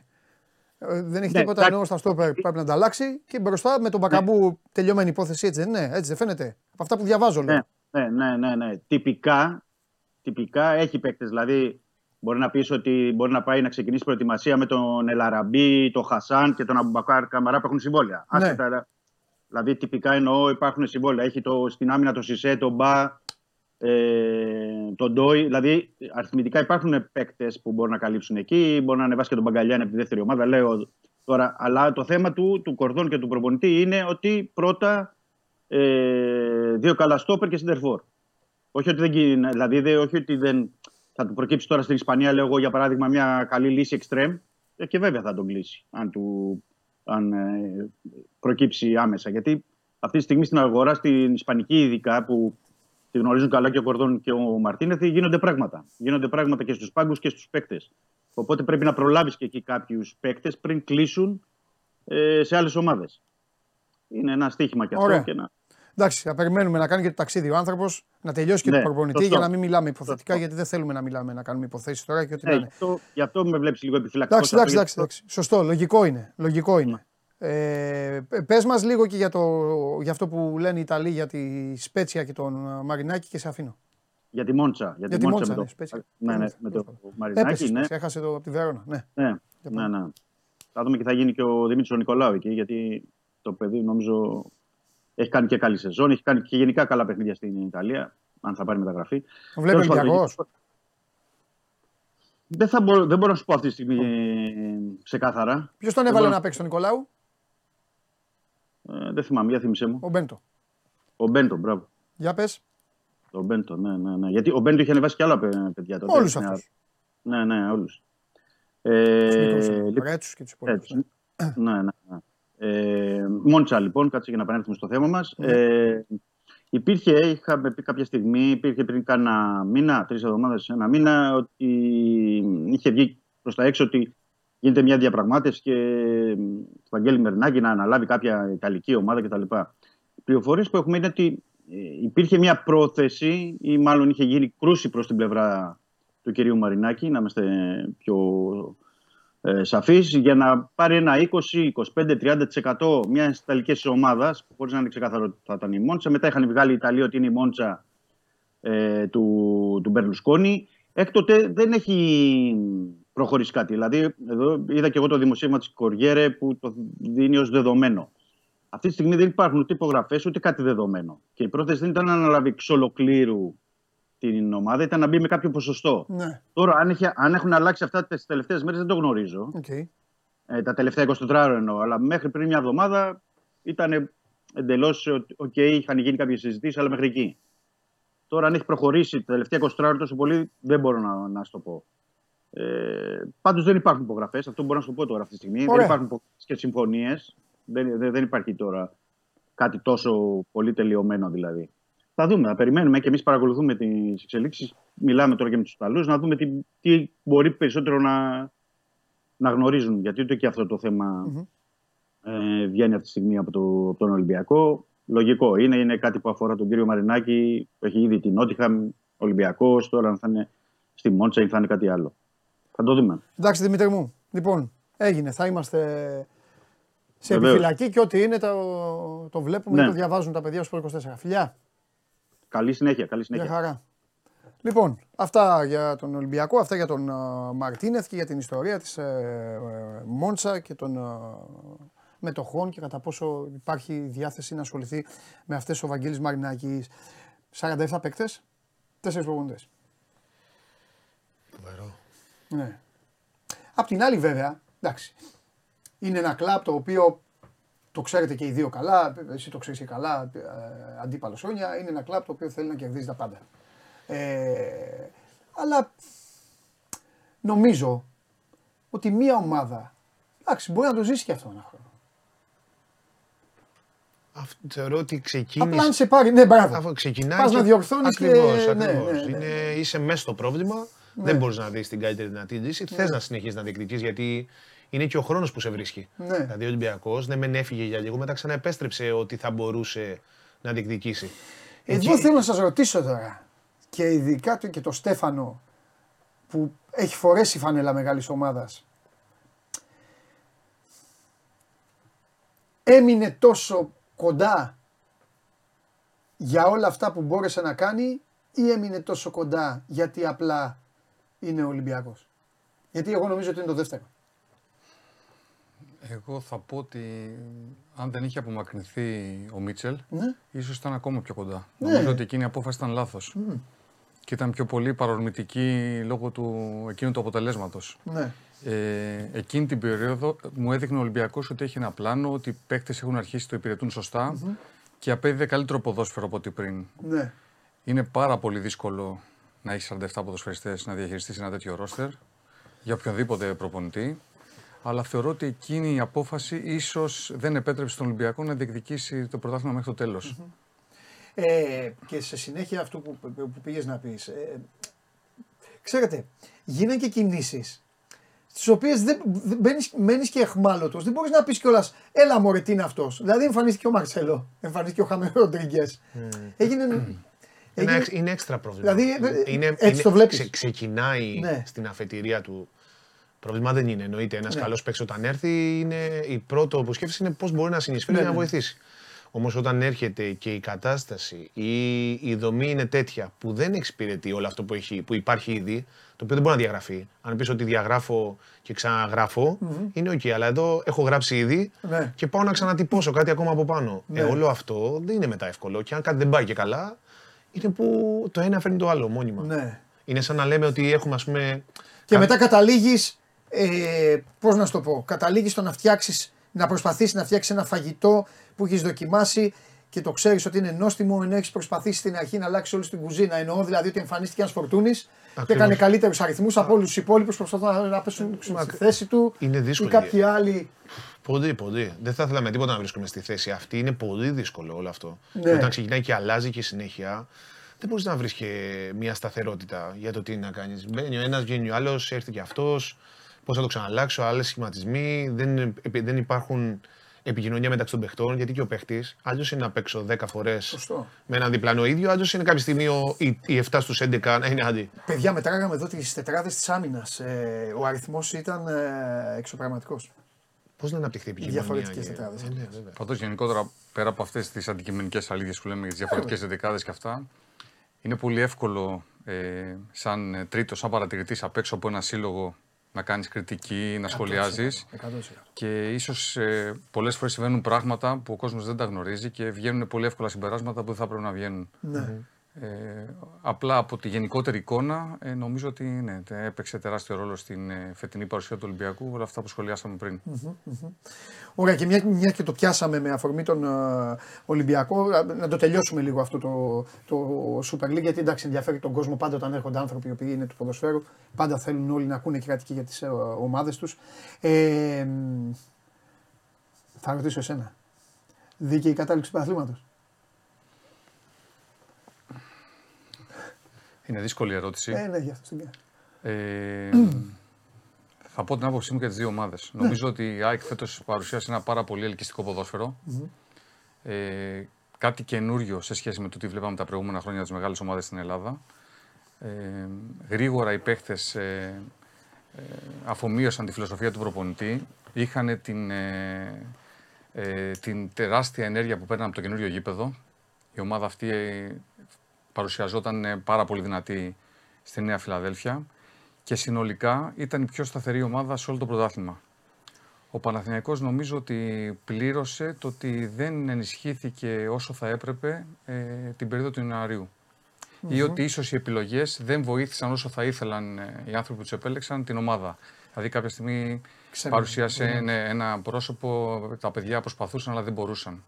Κανείς δεν μπορεί να κατηγορήσει τους ποδοσφαιριστές του Παναθηναϊκού ότι δεν προσπάθησαν, ότι δεν κατέβαλαν το μέγιστο δυνατό. Αλλά από ένα σημείο και μετά φάνηκε ότι το θέλω ήταν τεράστιο, το μπορώ όμως ήταν ε, υπολοιπόταν. ναι. υπολοιπόταν. Ε, άλλαζε μέσα στο μυαλό σου κατά τη διάρκεια της σεζόν το ποιος θα πάρει το πρωτάθλημα; Ε, Νομίζω ήταν μία από τις επιτυχίες του πρωταθλήματος αυτή. το Το μόνο- λέγανε άνθρωποι ναι. θα το πάρει η ΑΕΚ και μετά από ένα μήνα λέγανε όχι Παναθηναϊκός θα το πάρει. Μετά ξαναλέγανε Ολυμπιακός ξέρω εγώ θα το πάρει. Εγώ νομίζω ότι είχα μια σταθερή άποψη ότι αυτές οι δύο ομάδες θα το διεκδικούσαν. Οκ. Αυτό που άλλαξε είναι ότι ένα τακτά χρονικά διαστήματα έδειχνε και ο ΠΑΟΚ και ο Ολυμπιακός ότι μπορεί να πλησιάσουν αυτές τις ομάδες και να δυσκολέψουν το έργο τους. Ναι. Ε, βέβαια δεν ήταν και ο ΠΑΟΚ και ο Ολυμπιακός, δεν ήταν το ίδιο συνεπείς. Γι' αυτό στο τέλος έγινε μια κούρσα δύο ομάδων. Ναι. Άσε την κατάληξη. Οκ. Σε ποιο πάγκο από τους δύο θα ήθελες να ήσουν; Εντάξει, στον πάγκο του Ολυμπιακού είπες, δεν δεν το είπες πριν, δεν θα ήθελες ούτε να το σκεφτείς. Λογικό. Λογικό, εντάξει. Αλλά στο... σε ποιον από τους δύο πάγκους; Δεν, ε, δύο δεν υπάρχουν. Μακάρι οποιοδήποτε Έλληνας, εγώ λέω. Όχι, όχι, όχι. όχι. Δεν- δεν συγγνώμη. έχω, δεν έχω. Εννοώ, εννοώ με αυτή, με, το, με την, ε, με την ε, φετινή παρουσία. Δεν εννοώ γενικά. Γενικά εννοείται και σε όλους. Μακάρι οποιοδήποτε Έλληνα να, βρε- να, να μπορούσε να βρεθεί. Ε, Τώρα θεωρώ ότι πιο πλήρη Ρε ρόστα. παιδί μου, θα ήθελες να έχεις τον Λιβάη Γκαρσία, τον Κατσίνοβιτ, όλου αυτούς, ή θα ήθελες να έχεις το μεθοδικό Παναθηναϊκό. Και Όχι, σαν ποιος από ρόστα. τους δύο ταιριάζει πιο πολύ στη φιλοσοφία σου; Όχι, περισσότερο το ρόστερ είναι της ΑΕΚ. Αυτό λέω. Πιο, αυτό, γρή- αυτό. πιο, πιο, γρήγορο, Αυτό. πιο γρήγορο έτσι. Θεωρώ ότι είναι πιο κοντά στα δικά μου θέλω τα ποδοσφαιρικά. Ναι. Ε, Θαυμάζω πάρα πολύ τη δουλειά του κύριου Γιωβάνοβιτς και τον Παναθηναϊκό. Ε, εντάξει. Τους θαυμάζω, δομημένοι, ε, με σταθερές αρχές μέσα στο, στις τέσσερις φάσεις παιχνιδιού, το ίδιο και η ΑΕΚ. Αλλά νομίζω ότι το ρόστερ της ΑΕΚ ε, σε βοηθάει να εκπληρώσει πιο πολλά πράγματα. Ναι. Ε, Καλύτερος προπονητής, κατά τη γνώμη σου, στην, ε, στην Ελλάδα; Εμένα αυτό που παρουσίασε στα δικά μου θέλω η ΑΕΚ είναι πιο κοντά. Θεωρώ ότι ο Αλμέιδα έχει να δώσει. Γενικά ρωτάω, έτσι, Ναι, όχι- ναι, όχι, όχι να θεωρώ ότι αυτός ο άνθρωπος με το δικό του ταπεραμέντο και στο αγωνιστικό του προφίλ θεωρώ ότι έχει να δώσει πράγματα. Νομίζω ότι θα, θα ξεφύγει για τα, από τα σύνορα της ελλαδα Θεωρώ ότι θα πάρει ευκαιρίες και σε μεγαλύτερα ευρωπαϊκά κλαμπ- κλαμπ. Μάλιστα. Εγώ θα ήθελα να δω τι φιλοσοφία θα υιοθετήσει στα ευρωπαϊκά παιχνίδια. Όπου ο πύχης είναι πιο υψηλός. Γιατί το ποδόσφαιρο παρουσίασε όντως ήταν πολύ ελκυστικό, πολύ πιεστική η ΑΕΚ με ψηλά τις γραμμές. Δεν είναι το ίδιο ευ- εύκολο να εφαρμόσεις τον ίδιο τρόπο παιχνιδιού όταν έχεις αντιμετωπίσεις Ναι. ομάδες υψηλού επίπεδου. Οπότε περιμένω με μεγάλο ενδιαφέρον να δω Στο πώς, Champions League. ναι, ακριβώς, πώς θα παρατάξει την ομάδα τους σε αυτά τα παιχνίδια. Και θα στο προχωρήσω λίγο παραπάνω. Ε, δεν, ε, δεν είχε τον coach και σου έδινα την ευκαιρία να πάρεις έναν από αυτούς ε, τους ε, προπονητές. Ποιον θα έπαιρνες; Ε, τρέφω απεριόριστο σεβασμό και εγώ στον κύριο Γιωβάνοβιτς, τον γνωρίζω και προσωπικά. Οκ. Τον είχα γνωρίσει μάλιστα όταν δεν μπαίναγα καλά στην Κύπρο, όταν είχα κάποιες δυσκολίες. Ε, όταν ήμουν εγώ στην Ομόνια, εκείνος στο ΑΠΟΕΛ. και είχαμε βρεθεί τυχαία, είχαμε κάνει μια πολύ όμορφη συζήτηση και με είχε βοηθήσει πάρα πολύ. Ε, άλλαξε το στάτους του Παναθηναϊκού από αυτό το, ε, το μη οργανωμένο πλάνο που υπήρχε γενικότερα στο Σύλλογο. Είδαμε δύο χρόνια ο Σύλλογος, νομίζω λόγω Γιωβάνοβιτς, να οργανώνεται σε όλα τα επίπεδα και να λειτουργεί τελείως επαγγελματικά, άκρως επαγγελματικά. Ε, απλά φέτος είδαμε τον Αλμέιδα να παρουσιάζει κάτι καινούριο. Ήταν κάτι που είχαμε χρόνια να δούμε ε, μια ομάδα να παίζει έτσι ελκυστικό ποδόσφαιρο, ε, ψηλά τις γραμμές. Ε, έχει να κάνει σίγουρα και με το ρόστερ. Αλλά θα ήταν πολύ δύσκολη απόφαση αν θα έπρεπε να διαλέξω έναν από τους δύο. Ναι. OK. Okay. Ε... Διπλωματική απάντηση, ξέρω. Διπλωματική απάντηση, ναι, ναι. Okay. Μετά θα μπαίνουν και άλλα πράγματα συζήτηση. Μπορεί να μπαίνει το οικονομικό. Ωραία, ωραία συζήτηση είναι. Είναι ωραία συζήτηση. Ναι. Ε, πρώτα απ' όλα, εντάξει, δεν, δεν, δεν, δεν σου είπα να διαλέξεις έναν από τους δύο, σου είπα να διαλέξεις έναν από αυτούς. Ούτως ή άλλως ο κόσμος το ξέρει. Ε, για μένα ο καλύτερος προπονητής ε, είναι στη Θεσσαλονίκη. Για μένα. Είναι λε. Ναι. Okay. Για μένα αυτός είναι ο καλύτερος. Τέλος πάντων. Ε, απλά έχει και πολύ, ζει πολύ έντονα, την, ε, ζει πάρα πολύ έντονα το ποδόσφαιρο και, το, και είναι και ο μοναδικός ρε παιδί μου ο οποίος ε, προσφέρει και περιεχόμενο. Α, όχι ότι το κάνει επίτηδες, αλλά προσφέρει Είναι ο μόνος που ξεπερνάει την ένταση και, και νομίζω ότι αισθάνεται και την ανάγκη να εκπροσωπήσει κάπως και το, ε, ενώ όλες οι άλλες ομάδες βγάζουν επικοινωνιακά κάτι. Ο, ο Πάουκ λειτουργεί με το, με το Ρασβάν μόνο. Τέλος πάντων. Ε, αλλά θεωρώ ότι εμφάνισε Έλληνες παίκτες, πιτσιρικάδες. Μπορείτε να μου πείτε βέβαια και κατά ανάγκη το έκανε, γιατί δεν, ε, δεν πήρε. Τέλος πάντων, κάθε ομάδα κτίζεται και πληρώνει ή αναγκάζεται να φτιάξει βάσει της φιλοσοφίας της. Mm-hmm. Ε, πήγα να το πάω στην Κυφυσιά, αλλά θα έχω κάνει. Ε, θα είναι λάθος να πάω στην Κυφυσιά. Δεν έχω έρθει καθόλου. Λοιπόν, ε, σου λείπει ο Στέφανος. Ε, ο Στέφανος. Έχω πολλές ερωτήσεις, αλλά δεν θα σε πυροβολήσω. Θέλω να μου πεις αν σου λείπει ο Στέφανος, ο τερματοφύλακα. ήμουν, οπότε μπορώ να αποκρούω. Δεν είναι... Πολύ ωραίο. Mm. Θέλω να μου πεις αν σου λείπει ο Στέφανος των χρόνων που φόρεσε γάντια. Θέλω να μου πεις αν τώρα μετά από χρόνια αισθάνεσαι. Είχα πει κάποια στιγμή ότι ρε παιδί μου, ο Κοτσόλης μπορεί, να είναι και, μπορεί να είναι και λίγο άτυχο στην καριέρα του γιατί βάδισε παρέα με τον Νικοπολίδη. Και όταν ο, όταν ο Νικοπολίδης πήρε την απόφαση και πήγε στον Ολυμπιακό, μαζί, μαζί ουσιαστικά έφυγες και εσύ. Δηλαδή δεν, δεν, δεν πήρες μετά ε, τους, τους χρόνους στον Παναθηναϊκό να μείνει σε αυτό το επίπεδο. Στη Λάρισα. Στη Λάρισα είχα πάει τέσσερα χρόνια. Ναι, ένα χρόνο μετά στην Ομόνια και μετά επέστρεψα στον Παναθηναϊκό. Ε, εγώ θα πω καταρχήν, το λέω και στους ποδοσφαιριστές που ήμουν ναι, στην Κυψιά, ναι, ναι. ότι το να είσαι ποδοσφαιριστής, το να κάνεις αυτό το επάγγελμα είναι ευλογία. Ναι. Και θα πρέπει κάθε μέρα να απολαμβάνουν στο μέγιστο βαθμό ναι. την προπόνηση, το να παίζουν βασικοί, το να είναι στον πάγκο, το να είναι εκτός αποστολής. Γιατί η ζωή αυτή δεν συγκρίνεται με οτιδήποτε μετά το ποδόσφαιρο. Ναι. Και έχουμε μια τάση οι ποδοσφαιριστές όταν είμαστε στην ενεργεία να το απομυθοποιούμε αυτό το πράγμα και να το υποτιμούμε. Συμφωνώ. Είναι τεράστιο λάθος. Είναι το πρώτο πράγμα που λέω σε όλα τα παιδιά. Εύχομαι να έχω επηρεάσει ένα-δύο παιδιά έστω. Ναι. Είναι πολύ σημαντικό για μένα. Τώρα, όσον αφορά τη δική μου την καριέρα, ε, είχα αποφασίσει μαζί με την οικογένειά μου σε όλη μου την καριέρα να πορευτώ με πολύ συγκεκριμένες και βάζοντας σε προτεραιότητα πάντα το συνέστημα. Σπανίως μπήκα στη διαδικασία να ζυγίσω πράγματα με οικονομικά κριτήρια ή με άλλα προσωπικού συμφέροντος. Και μάλιστα όταν το έκανα, το πλήρωσα κιόλας. Δεν ήταν η κατάληξη αυτή που θα ήθελα. Ναι.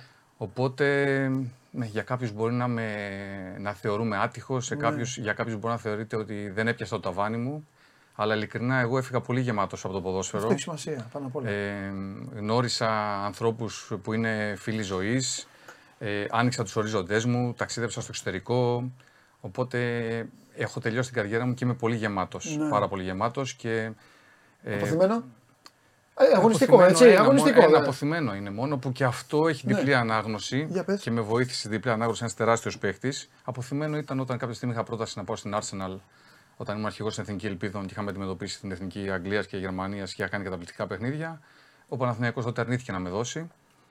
Αλλά όταν το συζήτησα αυτό με τον Ζιλμπέρτο Σίλβα, όταν βρεθήκαμε ξανά συμπαίκτες στον Παναθηναϊκό και του είπα ποιο είναι το αποθυμένο μου και ότι τότε θα ήμασταν συμπαίκτες στην Arsenal, μου λέει: Μην το βλέπεις μόνο έτσι. Γιατί ο τερματοφύλακας που ήρθε τότε αντί για σένα, στην πρώτη προπόνηση έσπασε το πόδι του και δεν ξανάπαιξε. Οπότε ε, πάντα υπάρχει διπλή ανάγνωση και πάντα το ποτήρι το βλέπουμε όπως θέλουμε εμείς, είτε μισοάδιο είτε μισογεμάτο. Άρα Ναι, ίσως υπάρχει αυτό το αποθυμένο. Απ' την άλλη, είναι κάτι που πλέον ε, φαντάζει πολύ μακρινό. Ναι.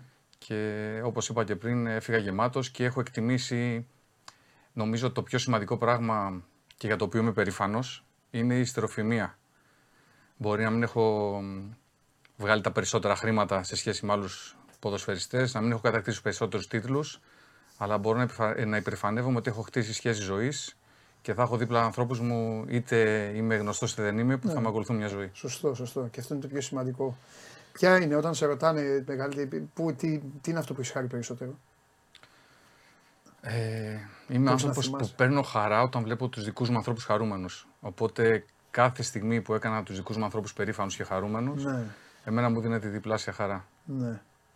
Οπότε ε, μπορεί να είναι τίτλος, μπορεί να είναι μια εμφάνιση. Ναι, αυτό στην λέω, οποία ναι, να ναι. έτυχε να είναι στο γήπεδο οι γονείς μου, ας πούμε. Ναι, ναι, τότε. ναι. Θυμάσαι κάποια τέτοια; Με φοβερή, κάπου που κατέβασε τα ρολά; Ε, Εντάξει, πολλές. Θα πω πολλές και θα Έτσι. ακουστεί Εντάξει, υπεροπτικό. πες, όχι, Αρκετές, όχι, γιατί, ναι, όχι. γιατί; Κοτσόλης, πες. Ε, Ήταν μονοφύλακας θυμάμαι, επίπεδου ήσουν, δεν είναι. θυμάμαι μ, ημιτελικό κυπέλου στο Καραϊσκάκι, Ναι. Ολυμπιακός Λάρισα. Ε, ο πατέρας μου αντιμετώπιζε μια περιπέτεια υγείας και το καρδιακό επεισόδιο. Ναι. Του είχε απαγορευτεί να δει το παιχνίδι. Κρυφά το έβλεπε και εγώ απέκρουσα απέναντι του Ριβάλντο. Ναι.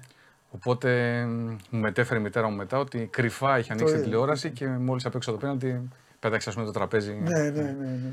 Οπότε Φοβερό. εντάξει, είναι πολλές τέτοιες στιγμές που ο κόσμος δεν τις γνωρίζει, αλλά για εμάς τους αθλητές έχουν τεράστια σημασία και αποτυπώνονται μέσα μας ε, πολύ βαθιά. ναι. Ε, Στου τερματοφύλακε Κυφσιά. Πάει. Που Άντε να τον μαζέψεις, ε. καλά κάνει. Άντε, ε, ο προπονητής τερματοφυλάκων θα, θα λέει: Εγώ coach δεν μπορώ, δε, δε. όχι, όχι, εντάξει, ο Στέφανος είναι ένα διακριτικός άνθρωπος. Ναι, γνωρίζει. πλάκα κάνω. Όχι, είναι.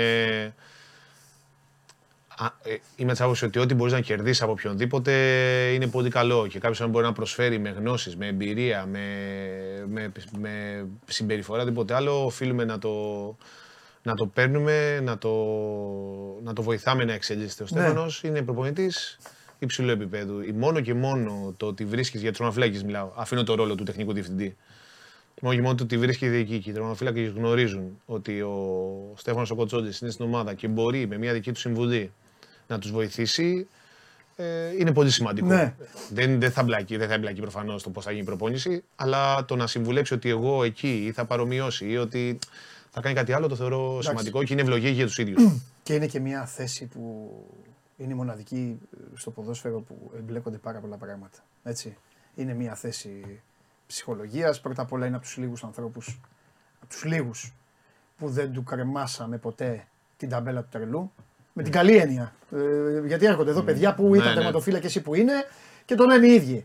Ε, ε, είναι δηλαδή ε, ε, ε, μέσα στην μικρή λίστα αυτή που δεν, ε, δεν έλεγες αυτός έχει παλαβομάρα. Ε, και γενικά είναι και μια θέση που θέλει ψυχολογία, θέλει μαθηματικά, θέλει φυσική. Θέλει... Είχα το Γιαννιώτη εδώ την προηγούμενη εβδομάδα, ε, ο οποίος είναι φοβερός πεναλτοπιάστης, το ξέρει, και μου έλεγε, ο, μου λέει, άλλαξα τη φιλοσοφία μου. Πήγα στο ιταλικό μοντέλο. Οι Ιταλοί προπονητές που ήρθαν στον Ατρόμητο. Και έχω το. Ξεχνάω το όνομα του ανθρώπου. Και έχω τον προπονητή τερματοφυλάκων, τον οποίο μου λέει, μία φορά δεν τον άκουσα, μου λέει και το πλήρωσα. Μου λέει, δεξιά θα πέσεις. Τίποτα μου λέει άλλο δεν κάνω. Πέφτω και το πιάνω. Ναι, Είναι η PlayStation. θέση- τον πάει ναι, ο είναι η θέση Δεξιά με θα πέσει, τη- λέει και το πιάνεις. Τέλειο, του λέει με αυτό. μεγαλύτερη εξέλιξη τα τελευταία χρόνια. Ναι. Και αυτό φαίνεται και στα συμβόλαια πλέον που πληρώνονται στους τερματοφύλακες. Ναι. Παλιά ήταν η πιο χαμηλό μισθή και ξαφνικά τώρα βλέπουμε μεταγραφές πολλών εκατομμυρίων ευρώ για τερματοφύλακες. Ναι, γιατί- Εγώ βίωσα και την αλλαγή ότι σου επιστρέφαν την μπάλα και μπορούσε να την πιάσεις με τα Με τα χέρια. χέρια, σωστά. Και θυμάμαι είχαμε πάει σε ένα τουρνουά στην Ιαπωνία που δοκι... πάντα αυτές οι αλλαγές δοκιμάζονται στις μικρές εθνικές, στα Ναι. μικρά κλιμάκια. Και δεν μας είχαν πει τίποτα. Και κάποια στιγμή που επιστρέφουν την μπάλα, την πιάνουν με τα χέρια, ο διαιτής σφυρίζει και πέφτουμε όλοι πάνω του τι έχει δώσει. Ναι, ναι, ναι, ναι, ναι, ναι, ναι. Οπότε τα τελευταία χρόνια ε, έχουν γίνει, η θέση αυτή έχει εξελιχθεί. Πλέον δεν είναι τερματοφυλακά, είναι ποδοσφαιριστής τερματοφυλακά. Εννοείται. Η αρχή του Και build-up. γι' αυτό έχει αρχίσει και πληρώνεται και πιο ακριβά. Ναι. Και το σκέφτομαι συνέχεια, σκέφτομαι συνέχεια την ε, νοεμβριανή ιστορία του Ονάνα και όποτε τον βλέπω τον Κακομίρη τον Ονάνα γελάω. Το λέει, τον βλέπω στο τελικό του Champions League και γελάω και λέω.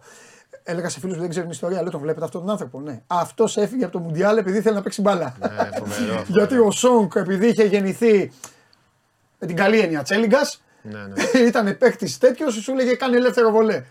Βέβαια, ίσως και ο προπονητής να είχε δίκιο γιατί σου λέει ρε παλικάρι μου, δεν μπορεί ο άλλος να πάει να του δώσει την μπάλα. Ναι, η δική του απόφαση δεν ξέρουμε τα δικά του κριτήρια. Ναι, δεν τα σωστό, ξέρουμε. για να Σωστό, καλύψουμε ναι, και τον ναι, ναι, προπονητή. ναι, ναι, ναι. Λοιπόν, ο Στέφανος Κοτσόλης, λοιπόν, για να κλείσω για το κεφάλαιο Κοτσόλης, έτσι το έξτρα ένθετο, ο Στέφανος Κοτσόλης, λοιπόν, μην νομίζετε ότι πηγαίνει μόνο στους θεματοφύλακε και φυσιάς. Είναι small forward. Ε, σωστά, τριάρι. Πού σε βάζουν εκεί, οι λιμιάτιδες και όλοι αυτοί.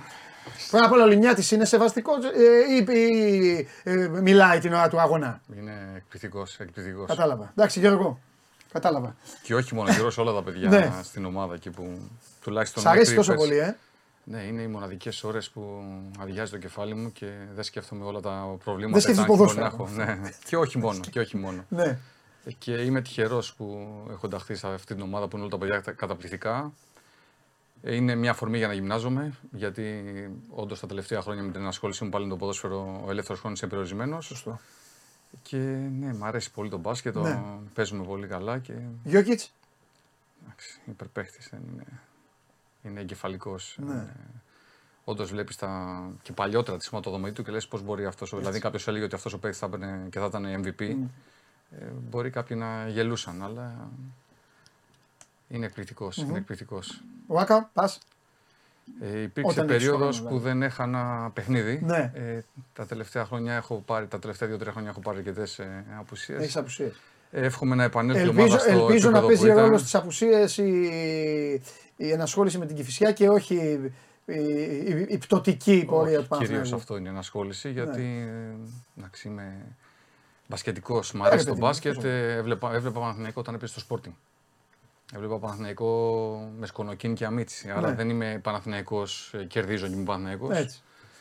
Ε, και εντάξει, η ομάδα αυτή είναι μύθος στο μπάσκετ. Ναι. Και νομίζω ότι αργά ή γρήγορα θα επανέλθει στα επίπεδα που ήταν. Αταμάν, ποια είναι η άποψή σου; Ε, έχει επιδείξει τεράστιο έργο. Εντάξει, οι επιτυχίες μιλάνε από μόνες τους. Τώρα δεν ξέρω κατά πόσο θα προσαρμοστεί στα δεδομένα του Παναθηναϊκού, τι προσθήκες θα γίνουν, το οργανόγραμμα είναι αυτά που λέμε. Ε, βέβαια, βέβαια. Είναι πολλά πράγματα Ναι. που συντελούν στο να έχει μια ομάδα επιτυχημένη πορεία, αλλά είμαι ανυπόμονος να δω πώς θα εξελιχθει η επόμενη χρονιά. Ε, με αφορμή ε, και το χθεσινό παιχνίδι. Χθες να πω ότι η Real ε, ολοκλήρωσε τις υποχρεώσεις της απέναντι στην ε, Μπανταλώνα. Έκανε 3-1 την ε, σειρά. Για μπουζέλε πλέον να έχει μπει στο, στην εξίσωση και να παίζει και καλά και πολύ. Ε, Είδες Final Four; Είδαμε. Πώς θα δες; Εντάξει, νομίζω δίκαιο ήταν το αποτέλεσμα. Ε, άδικος, ε, θεωρώ ότι η Real, αν δεν είχαν γίνει αυτά τα γεγονότα στο μάτς με την Παρτιζάν, δεν θα είχε πάει στο Final Four, θα είχε πάει η Παρτιζάν. Αλλά η παρουσία της στο Final Four έδειξε ότι είναι μεγάλη ομάδα, έδειξε ότι ανεξάρτητα ποιοι παίζουν ή όχι μπορεί να πάρει ένα τίτλο και δικαίως το κατέκτησε. Αλλά άποψή μου είναι ότι αδίκως βρέθηκε στο Final Four. Ναι. Ότι ήταν, ε, οι ποινές δεν ήταν αυτές που έπρεπε και ότι μια ομάδα που θα μπορούσε να αποτελέσει την έκπληξη του Final Four, η Παρτιζάν, της στερήθηκε η δυνατότητα να είναι εκεί. Ναι. Περίμενες ότι ο Ολυμπιακός θα είναι παρά πέντε δευτερόλεπτα η καλύτερη ομάδα της διοργάνωσης; Τρένο. Έχει σημασία λέω τρένο γιατί άλλες χρονιές η καλύτερη ομάδα της διοργάνωσης εμφανίζεται ξαφνικά ρε παιδί μου. Ο Ολυμπιακός το ξεκίνησε Ισχύει. Και το τελείωσε. Ισχύει. Νομίζω ότι ήταν η πιο σταθερή ομάδα Ναι. της χρονιάς. Ε, με πολλούς ε, πρωταγωνιστές. Δηλαδή, αν εξαιρέσουμε τον Βεζέγκοφ που ήταν λίγο παραπάνω από τους άλλους, κάθε φορά έβλεψε ένα καινούριο πρωταγωνιστή. Αλλά νομίζω ότι αυτό που είπε ότι η Real ε, έδειξε ένα πρόσωπο μ, αυτοκρατορικό στο Final Four και mm. δικαίως το πήρε. Ε, Βλέπεις μπάσκετ. Μη σε αφήνουμε και σε όλη την κουβέντα. Όχι, όχι. Λέγαμε λίγο, πήγαμε Μου- να πούμε μου λίγο, αλλά αρέσει, το μου- σταμάτησα μου- για να μου- τα πεις αυθόρμητα. Μου αρέσει πολύ. Ναι. Ε, έχω παίξει λίγο μικρός. Α. Πριν, ξε- πριν ξεκινήσω να παίζω ποδόσφαιρο. Πώ έχει παίξει, έχει 24 είναι Όχι, είναι έχω προπονητής. παίξει ενώ- Πλάκα έκανε. Ναι. Τότε θυμάμαι, ξέχασα, πήγε, πήγα, είχα πάει αθλητικό σχολείο και δίνοντας σαν παιδί και εγώ εξετάσεις Ναι. και στα δύο για να μπω στο αθλητικό, είχα περάσει και στα δύο αθλήματα και Ναι. μετά επέλεξα ποδόσφαιρο. Μου αρέσει το μπάσκετ, το θεωρώ πολύ ωραίο άθλημα. Είναι από αυτά που μπορώ να παρακολουθήσω. Έχω, πά- έχω πάει και εγώ δύο φορές. Μικρό τι ομάδα ήσουν. Ε, Πάντα του ρωτάω Όφι, έτσι. όφι, όφι. Α, όφι, καλά, όφι, ναι, ε. ναι, ναι, ναι, ναι, μεγαλώσαμε στον Όφι. Εντάξει. Παρα... Ωραίος. Έζησα τις μεγάλες στιγμές σαν παιδί. Να Με δεις το- και το ντοκιμαντέρ. που Το είδα, το φτιάξα. είδα, Α, το είδα, το είδα, το είδα όλο. Πολύ ωραίο. Πολύ ωραίο. Αλλά μπάσκετ ναι, Ναι. Ε, μου αρέσει. Μου αρέσει. Εντάξει, όπως λέγαμε, έχετε πάρει προπονητές, τα screen και όλα αυτά παίρνετε. Ζώνη άμυνα. Έλεγε ο στα coach screen, ότι το- αγχώνεται με τα 24 δευτερόλεπτα. Φαντάζεσαι στο Transition. ποδόσφαιρο να έλεγε, στο ποδόσφαιρο να έλεγε λοιπόν έχετε ένα λεπτό να κάνετε επιθέσεις, να βάλετε γκολ. Εντάξει δεν γίνεται αυτό γιατί κόβουν. Στην προπόνηση το κάνουμε τη στιγμή του παιχνιδιού. Είναι να συνηθίσει ο άνθρωπος να πάρει γρήγορη απόφαση. Ναι. Το δευτερόλεπτο τώρα ότι αποφασίζω μπες βγες βέβαια. Εντάξει στην προπόνηση είναι η ασκήση κατοχής με μία και αυτά. Λέω Δεν ότι είναι- διακυβεύονται και πολύ λιγότερα. Δηλαδή μπορείς στην αλλαγή να την ξαναλλάξεις. Αλλαγή στην αλλαγή. ναι, ναι, ναι, Ενώ ναι, ναι, και αυτό δεν μπορώ να το καταλάβω πάντα. Εντάξει. Σωστά, Είναι σωστά. άλλες ταχύτητες. Άλλες ταχύτητες. Σωστά. Λοιπόν, ε, ελάτε τώρα να, το- να τελειώσουμε όπως, ε, ε, όπως αρχίσαμε και έτσι όπως πρέπει. Λοιπόν, το δύσκολο είναι λένε να φτάσεις. Μάλλον όχι. Λένε το εύκολο είναι να φτάσεις. Στην περίπτωσή σας δεν ισχύει νομίζω γιατί είναι, είναι έτσι αυτό το πρωτάθλημα που έχει πολλές δυσκολίες. Τι όνειρα τώρα κάνει η Κηφισιά. Θα σα πετύχει τώρα ένας άνθρωπος άσχετος, ένας κύριος. Άσχετος από αυτό. Θα πει ρε παιδιά, μπράβο, διάβασα ότι πήγατε εκεί. Τι θέλετε τώρα να κάνετε στο Λάκκο των Λεόντων, στο Σαν Μαμέ του, του ελληνικού πρωταθλήματος. Εντάξει, Μετά- νομίζω ότι αναμφισβήτητα ανεβαίνοντας Super League, πρώτος και ξεκάθαρος στόχος είναι να παραμείνεις. Καλά, ναι. Ανεβαίνει το επίπεδο. Τώρα σε βάθος χρόνου, αν ρωτάτε εμένα, εγώ θα ήθελα να δω την Κηφισιά να εδραιώνεται στην κατηγορία αυτή και κάποια στιγμή να, έχει τη δυνατότητα, να δίνει τη δυνατότητα σε νέα παιδιά ε, να δείχνουν τι μπορούν να κάνουν και να γίνουμε selling club που λένε στο εξωτερικό. Βέβαια. Selling club, ναι, αλλά για να γίνει selling club τώρα νομίζω ότι. Είναι, δι- Δεν τι είναι. τι θέλω να πω. Ε, η ομάδα ανέβηκε στη Super League. Με παίκτες έμπειρους. Πώς θα πάει να γίνει selling club. Είπα σε βάθος όντα- χρόνου. Ναι, κατάλαβε. πρώτος Δηλαδή, στόχος είναι σίγουρα πρέπει να να πάμε κάνεις στην μια κατηγορία. επιτυχημένη ανανέωση που θα σε κρατήσει την κατηγορία για να γίνει selling club. Έτσι δεν είναι. Γιατί άμα πάει να κάνεις κίνηση που δεν πιάσει. Πρέπει Και- να γίνουν πολλά πράγματα. Δεν Ναι. Είναι δύσκολη, Ναι. πολύ δύσκολη διαδικασία. Στο τρομερό πλάνο το selling club, αλλά Είναι, αλλά είπα και πάλι σε βάθος χρόνου. Δεν μπορεί να γίνει αυτό τη μία Ναι. μέρα στην άλλη. Και δεν τα είναι γιατί selling- ανέβηκες με πιτσιρίκια. Εντάξει, δεν έχουμε πολύ μεγάλο μέσο ηλικίας. Ναι. Δεν είναι τα παιδιά που είναι τη μεγαλύτερη Ναι, ηλικία. αλλά δεν είναι προφανώς- λίγα στην ομάδα μας. Ναι, αλλά προφανώς όταν λες selling club, εντάξει, εννοείς τα παιδιά να μπορούν να χτυπηθούν από τους μεγάλους του πρωταθλήματος. Πρώτα αυτό και μετά από ό,τι μπορεί να. Ακριβώς. Και επειδή ξεκινάμε από αυτό, νομίζω ότι ένα παιδί που είναι 25-26 χρονών Ναι, δεν είναι απαγορευτικό Ναι. κάνοντας μια πολύ καλή χρονιά να πάει σε μια μεγάλη ελληνική ομάδα. ναι. Ε, Τώρα το βάθος χρόνου μπορεί να αφορά μικρότερες ηλικίες και να μπορεί να προσελκύσει είναι μια ομάδα στην Αθήνα. Ναι. Πολύ εύκολα όλοι οι σκάουτερ Ναι. και του εξωτερικού μπορεί να έρχονται να βλέπουν, να βλέπουν παιχνίδια. ναι. Ε, αλλά όπως είπα, είναι μια επίπονη και πολύ δύσκολη διαδικασία. Αλλά πάντα σε, είναι ένα μακροχρόνιο πλάνο και θα πρέπει για να φτάσουμε εκεί να γίνουν άλλα βήματα που Ναι. αυτή τη στιγμή είναι πιο επείγοντα. Οκ. Ε, εγώ θα σας ρωτήσω, γιατί είπαμε τα ρωτάμε τα πάντα, ό,τι θέλετε λέτε. Ε, έχουμε...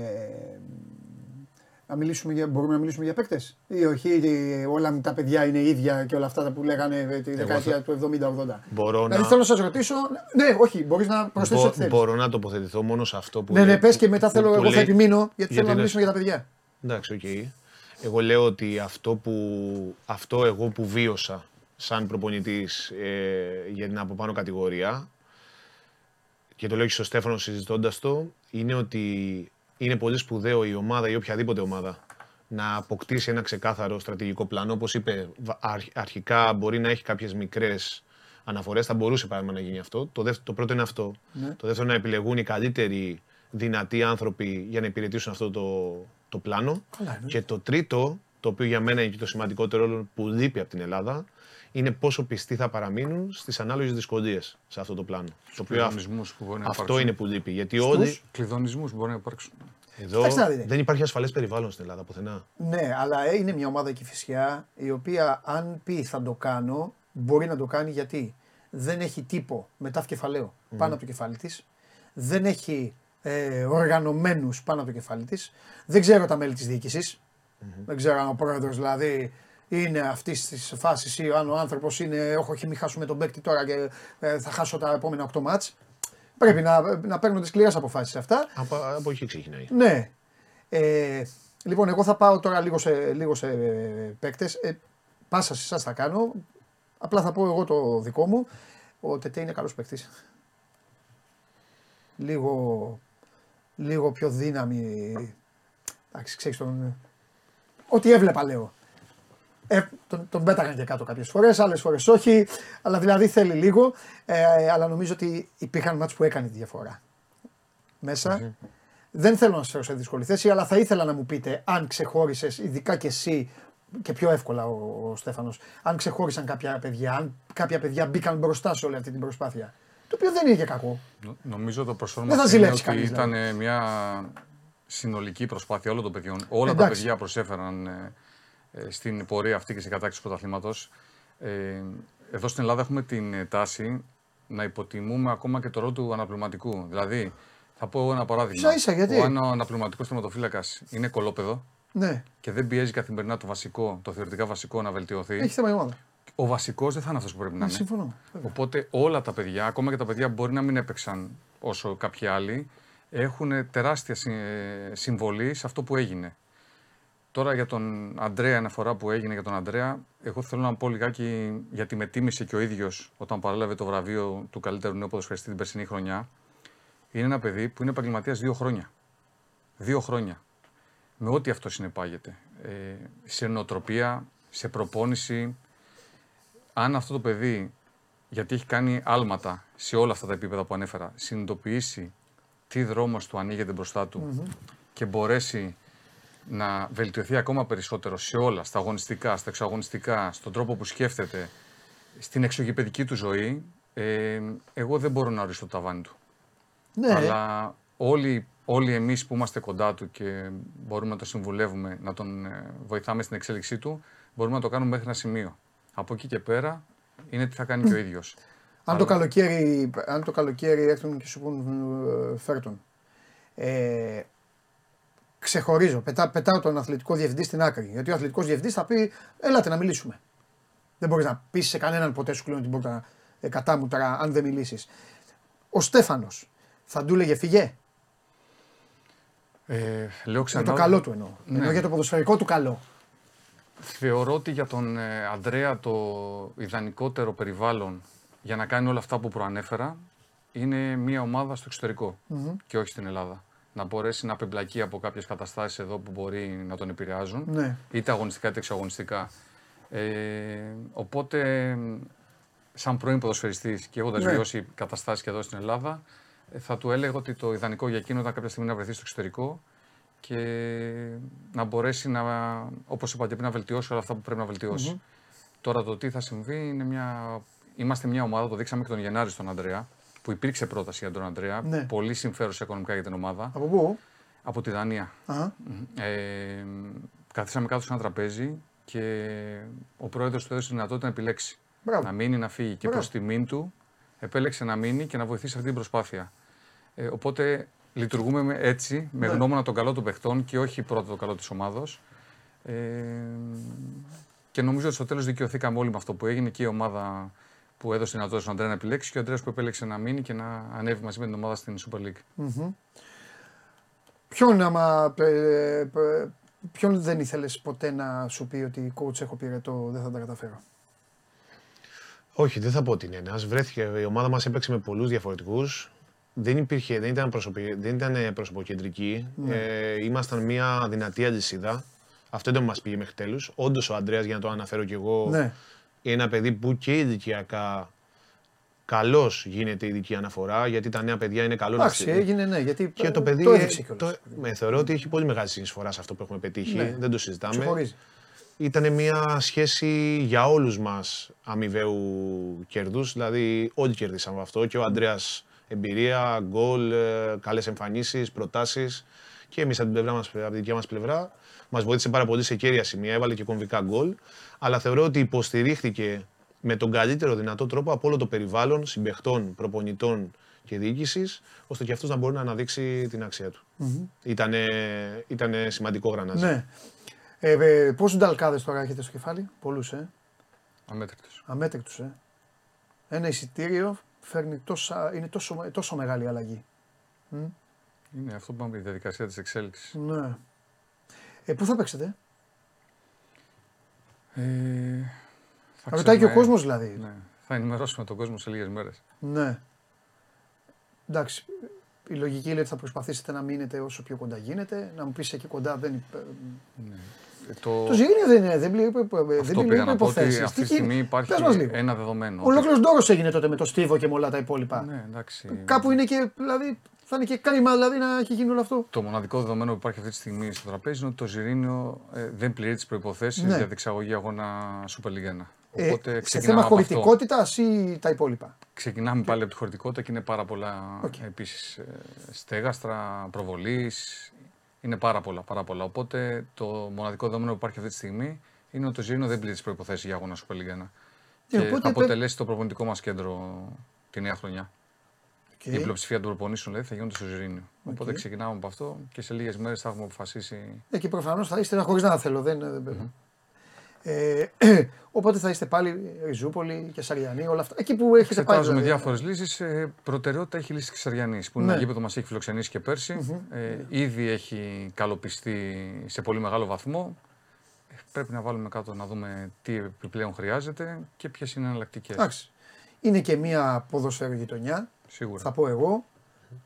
Θα, θα προτείνω στους φίλους μου εκεί του Εθνικού Αστέρα που κάποτε έπαιζαν. Θυμάσαι Εθνικό Αστέρα; Και με, Φυσικά. και, με, και, και Εγώ έχω φοβερά παίξει αποτελέσματα. Σε αυτό, το, σε αυτό το γήπεδο και με την Εθνική Ελπίδων. Το χρησιμοποιούσα μια περίοδο και σαν έδρα Ναι, της ναι, Εθνικής ναι, Ελπίδων. σωστά, σωστά. Οπότε θα έχουν εκεί μια ομάδα του Super League. Όποιος θέλει να μπορεί να πάει πέρα από αυτούς τους ανθρώπους οι οποίοι θα πηγαίνουν από την Κυφυσιά να δουν την ομάδα τους. Ε, και τώρα ε, η πιο ε, βαριά, τέλος πάντων.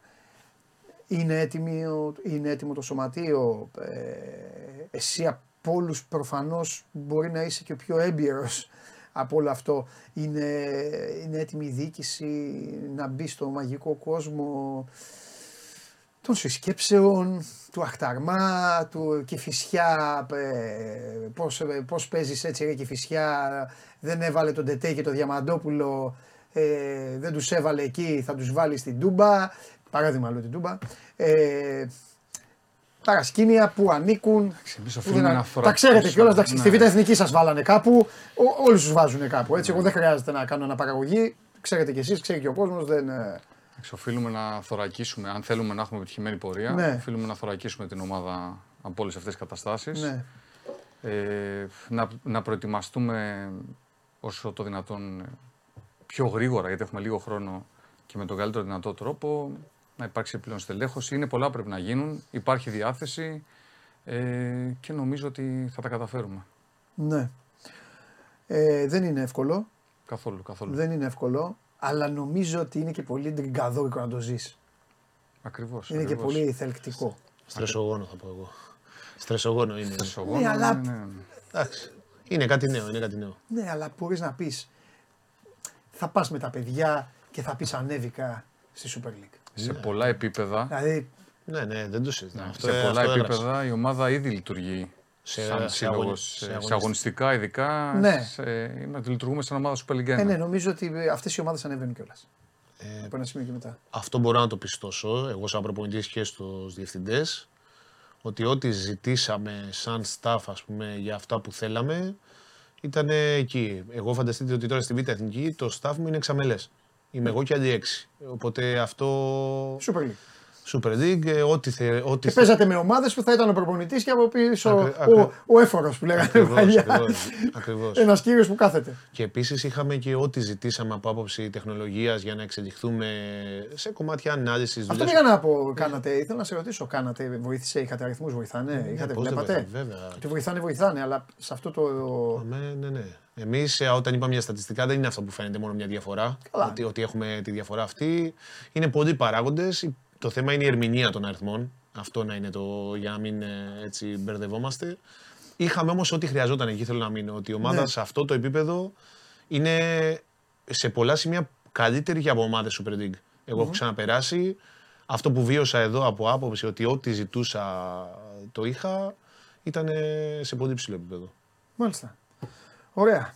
Περάσατε καλά; Υπέροχα. Εγώ, Σούπερ. εγώ έχω περάσει καταπληκτικά ε, και ε, θέλω να σας συγχαρώ πάρα πολύ. Θερμότατα θέλω να σας συγχαρώ. Γιατί, ε, πώς να το πω, είναι η ομάδα της χώρας Θα βάζα, θα βάζα και, θα βάζα και τον, ε, θα βάζα και τον Πανσεράκο μέσα, έτσι όπως ε, έγιναν οι πορείες. Θα έλεγα είναι οι ομάδες της χώρας οι οποίες έβγαλαν το πιο δύσκολο μονοπάτι που υπάρχει σε πρωτάθλημα. Σπάω το κεφάλι μου να βρω σε όλα τα αθλήματα το πιο δύσκολο μονοπάτι. Ακόμη και στο ποδόσφαιρο όλες οι κατηγορίες. Και καταλήγω όσο και να σκεφτώ, καταλήγω ότι η Super League 2 είναι το πιο δύσκολο όχι μόνο για την μπάλα, αλλά και για όλα τα υπόλοιπα.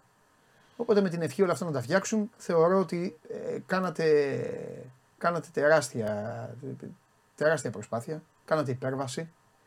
Μπράβο σε εσάς, μπράβο στους ε, παίκτες σας, μπράβο σε όσους σας ακολουθούν. Γιατί στο τέλος όλα παίζουν ρόλο. Έτσι δεν είναι; Γιατί δεν πήγες. Δεν πήγες και στην Πάτρα με 2.000 κόσμο; Ακριβώς, ακριβώς. Δηλαδή να, να, πει και ο άλλος, Όχι, κάτσε, έρχονται αυτοί. Αυτά γιατί είναι αυτό που λέμε, το ποτήρι είναι μισογεμάτο και μισοάδιο. Απ' την άλλη γυρνάνε και σου λένε ότι ναι, ρε φίλε, αλλά δεν έχεις ότι σε βλέπει η μάνα του, το παίκτη και η θιούλα του. Αλλά απ' την άλλη πρέπει να του πεις και εσύ, ναι, αλλά εγώ πάω και δεν έχω από πίσω μου το καφριστάν ή να έχω ε, τίποτα και να κουβαλάω και να λέω ελάτε τώρα να σας φτιάξουμε. Οπότε δυστυχώς στη σκληρή Ελλάδα καταφέρατε και αυτό. Σας κρύβανε και τις μπάλες. και με μπάλες και χωρίς μπάλες ανεβήκατε. Οπότε είστε πολύ μεγάλες μάγκε.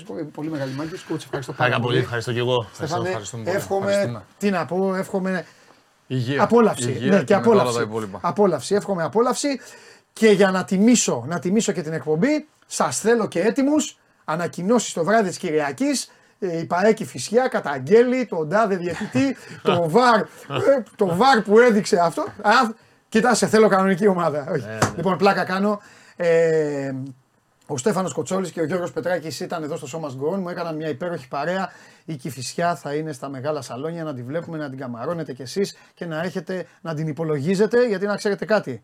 Και κλείνω με αυτό να φοβάστε αυτούς που ανεβαίνουν τις κατηγορίες. Γιατί η όρεξή τους δεν σταματάει ποτέ. Φιλιά πολλά τα λέμε αύριο και με εθνική ομάδα. Έχουμε και εθνική ομάδα. Εκεί να δούμε τι θα κάνει ο Πογέτ με τις κλήσεις του και όλα τα υπόλοιπα. Εθνική ομάδα. Δεν τους ρώτησα αυτό τους ανθρώπους να μην τους φέρω σε δύσκολη θέση. Δεν πειράζει. Τα λέμε οι υπόλοιποι. Εθνική ομάδα χωρίς Κυριακόπουλο, χωρίς Φορτούνη, χωρίς Γιακουμάκη. Με όλους τους υπόλοιπους. Είπε όμως ο Πογέτ σε 5-6 μέρες θα δούμε αν είμαι καλός προπονητής. Οπότε θα περιμένουμε να τον δούμε. Φιλιά.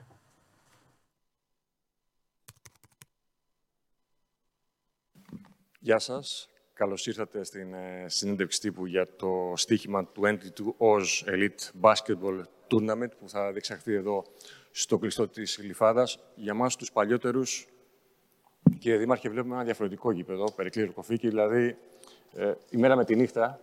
Ε, του λέω και για τον Σπύρο Καβαλιέρα του, που είναι παλιός συνάδελφος. Εμείς ερχόμασταν εδώ για το ρεπορτάζ όταν έπαζαν Ευρωλίγκα ο Παναθηναϊκός και οι υπόλοιπες ομάδες. Είναι πραγματικά ένα κόσμημα. Γενικότερα βλέπουμε ένα διαφορετικό γήπεδο.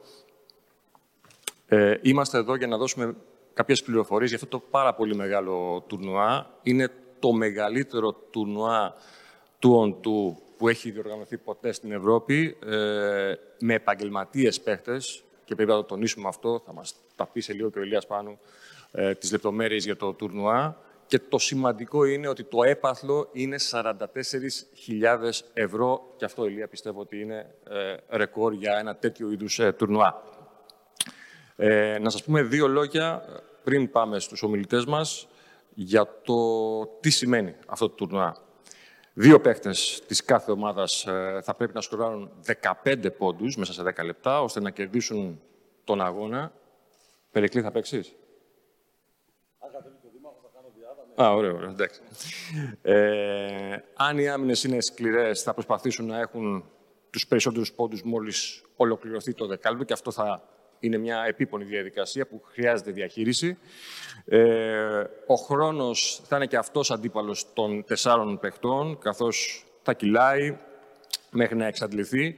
Εκτός αν διαιτητής, γιατί θα υπάρχει και αυτό, σαν ένα κανονικό αγώνα μπάσκετ, ε, σφίριξ φάουλ, ε, όπου θα οδηγηθεί ο παίχτης στις βολές.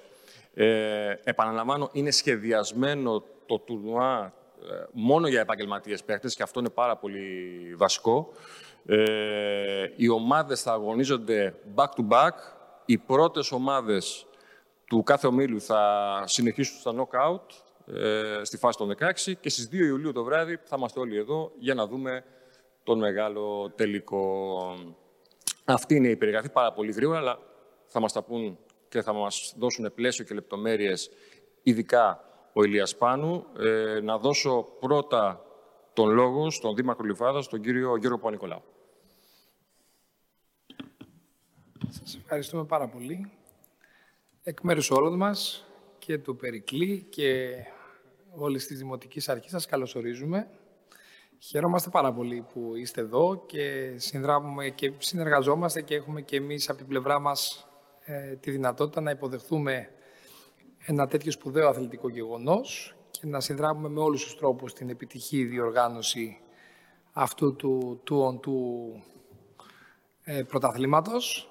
Διαμαρτυρόμαστε βεβαίως γιατί είναι μόνο για κορυφαίους αθλητές και εμείς κανένα σουτάκι μπορούμε να το ρίξουμε. δηλαδή, μακάρι αυτό, αυτό θέλω να πω, μακάρι να γίνει μια ωραία παράδοση και να διοργανώνεται κάθε χρόνο ε, και εκεί να ανοίξει ακόμη περισσότερο η δυνατότητα συμμετοχής και για ανθρώπους που ναι, μεν μας αρέσει και αγαπάμε τον μπάσκετ, αλλά δεν έχουμε κορυφαίες επιδόσεις και δεν έχουμε παίξει ποτέ επαγγελματικά. Ε, και μακάρι να γίνει και μια παράδοση εδώ στην Κλειφάδα να φιλοξενούμε τέτοιες διοργανώσεις, ακόμη πιο τακτικά. Χαιρόμαστε πολύ που αισθάνεστε κι εσείς ότι αυτό το γήπεδο έχει γίνει καινούριο.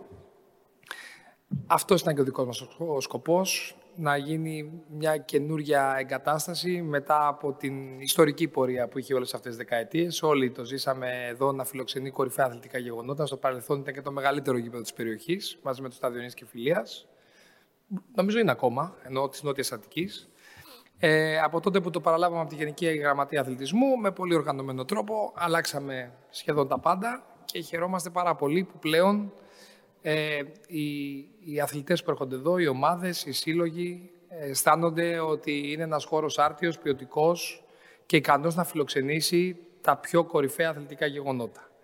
Καλή επιτυχία σας ευχόμαστε. Τιμή και χαρά είναι για μας και δεσμευόμαστε ασφαλώς να υποστηρίξουμε με όλους τους τρόπους που θα χρειαστεί όλες τις μέρες της διοργάνωσης και πριν και μετά ε, και επαναλαμβάνω μακάρι αυτό να δημιουργήσει μια παράδοση που θα συνεχιστεί όχι μόνο για το είδος αυτό του πρωταθλήματος αλλά και για την πόλη μας. Ευχαριστούμε πολύ τον ε, Δήμαρχο Γλυφάδας. Ε, να δώσω το λόγο στον Ηλία Πάνου τώρα, CEO της ε, Upgrade, γιατί έχεις πάρα πολλά να μας πεις. Είναι, είναι μετά. Θα, δίνω, θα, θα δώσω πάσα μετά. Ε, Δήμαρχε, έπαιζα playmaker παλιά, μην φοβάσαι. Λοιπόν. Ε, γιατί είναι πάρα πολλές οι λεπτομέρειες που θέλουμε να μάθουμε πώς θα διεξαχθεί αυτό το τουρνουά. Ε, με την έννοια ότι γίνεται για πρώτη φορά στην Ελλάδα. Είναι ένα πανευρωπαϊκό γεγονός και έχει και ένα πάρα πολύ μεγάλο έπαθλο. Αλλά ε, πρώτα θέλω να μας πεις τι σημαίνει 22 Oz. Γιατί μπορεί οι μπασκετικοί να το ξέρουν, αλλά νομίζω ότι ο κόσμος δεν το ξέρει. Καλησπέρα και από μένα. Ε, ευχαριστώ πολύ τον Παντελή για την εισαγωγή και το συντονισμό της συνέντευξης τύπου. Ένα τεράστιο ευχαριστώ στο Δήμο, στο Δήμο, στον Αντιδήμαρχο Περικλή Δορκοφίκη που την πρώτη στιγμή αγκαλιάσαν αυτή την προσπάθεια. Και φυσικά ένα τεράστιο ευχαριστώ και συστήχημα και στον Νίκο Τοφλίγκο που βρίσκεται δίπλα μου, που με το που συζητήσαμε πριν μερικούς μήνες όλη αυτή την ιδέα του 22 Oz, όχι απλά την αγκαλιάσανε, με τη μία είπαν πάμε να το κάνουμε. Ε, η ιδέα του 22 του τουρνουά αυτού στηρίχθηκε στα παιδικά μας χρόνια που είχαμε όλοι, παίζαμε μπάσκετ, κάποια επαγγελματικά στον Περικλή ή τον Παντελή τον Βλαχόπουλο, που παίζαμε στις γειτονιές μας του οντού, στριμωχνόμασταν και πάει λέγοντας. Ε, επειδή κάνω παρέα, συνεργάζομαι με αθλητές, ε, όλοι παίζαν και όλοι παίζουν ακόμα και τα καλοκαίρια τους μεταξύ τους και έχουν ανταγωνισμό. Άρα αποφασίσαμε να στήσουμε ένα τουρνουά μόνο για επαγγελματίες, με χρηματικό έπαθλο, το οποίο θα σας εξηγήσω μετά λίγα λόγια παραπάνω πώς θα μοιραστεί. Ε, και σε όσου αυτέ τους συζήτησα, το αγκαλιάσαν με τη μία σαν ιδέα και θα έρθουν να συμμετάσχουν. Το 22 ως πρώτο και ο Παντελής, πολύ εύλογα τι σημαίνει. Θέλαμε μια, να βρούμε μια δημιουργική ονομασία του τουρνουά του συγκεκριμένο. Οπότε με την ομάδα μου κάτσαμε κάτω, σκεφτήκαμε.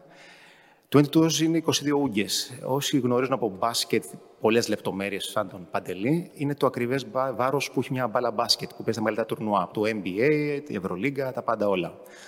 Ε, άρα είπαμε 22 ούγε είναι το βάρος μιας μπάλας, αλλά σε σημαντικούς αγώνες, όπως όλοι οι δημοσιογράφοι λένε, το τελευταίο σουτ μπορεί η μπάλα να ζυγίζει τόνους ολόκληρους. Άρα δώσαμε αυτή τη βαρύτητα στο όνομα. Ε, άρεσε σε όλους και στη Στίχημαν κυρίως, που αγκαλιάζει την ιδέα αυτή. Άρα το χτίσαμε έτσι. Ε, αυτά τα λίγα για την ονομασία. Το τουρνουά, όπως είπε και ο Παντελής, είναι το μεγαλύτερο που έχει γίνει σε 2 on 2 στην Ευρώπη, θέλω να πιστεύω, και μάλιστα με χρηματικό έπαθλο. Στην Αμερική υπάρχουν αντίστοιχα τουρνουά 5x5 που δίνουν πολύ μεγαλύτερο χρηματικό έπαθλο, αλλά δεν μπορούμε να φτάσουμε αυτά τα μεγέθη και εμείς να δίνουμε ένα εκατομμύριο στο τουρνουά. Στόχος μας είναι να καθιερωθεί με τη βοήθεια της Τύχημαν πάντα, που το έχει αγκαλιάσει την πρώτη στιγμή, και τα επόμενα χρόνια να γίνει όχι μόνο το μεγαλύτερο τουρνουά στην Ελλάδα, αλλά και στην Ευρώπη που θα έρχονται όλο και μεγαλύτεροι παίχτε και περισσότεροι να συμμετάσχουν και να το απολαμβάνουν. Επίσης, ε, να πω κάτι και να δώσω πάσχα μετά στον Περικλή του Δορκοφίκη, που τον ευχαριστώ και πάλι για τη μία που επικοινωνήσα μαζί του πριν μερικούς μήνες. Μου λέει: Έλα, πιο καφέ να συζητήσουμε. Ε, το τουρνουά θα είναι ανοιχτό για τον κόσμο με δωρεάν είσοδο. Οπότε κάνουμε ανοιχτό κάλεσμα και στις επόμενες μέρες θα ενημερωθεί ο κόσμος πώς θα έρχεται να λαμβάνει τα βραχιολάκια που θα φτιάξουμε, να μπαίνει μέσα με σωστή ροή, χωρίς να υπάρχει συνοστισμός. Γιατί θα έχουμε κάποια μεγάλα ονόματα που και θα συμμετάσχουν και σαν καλεσμένους στις κερκίδες.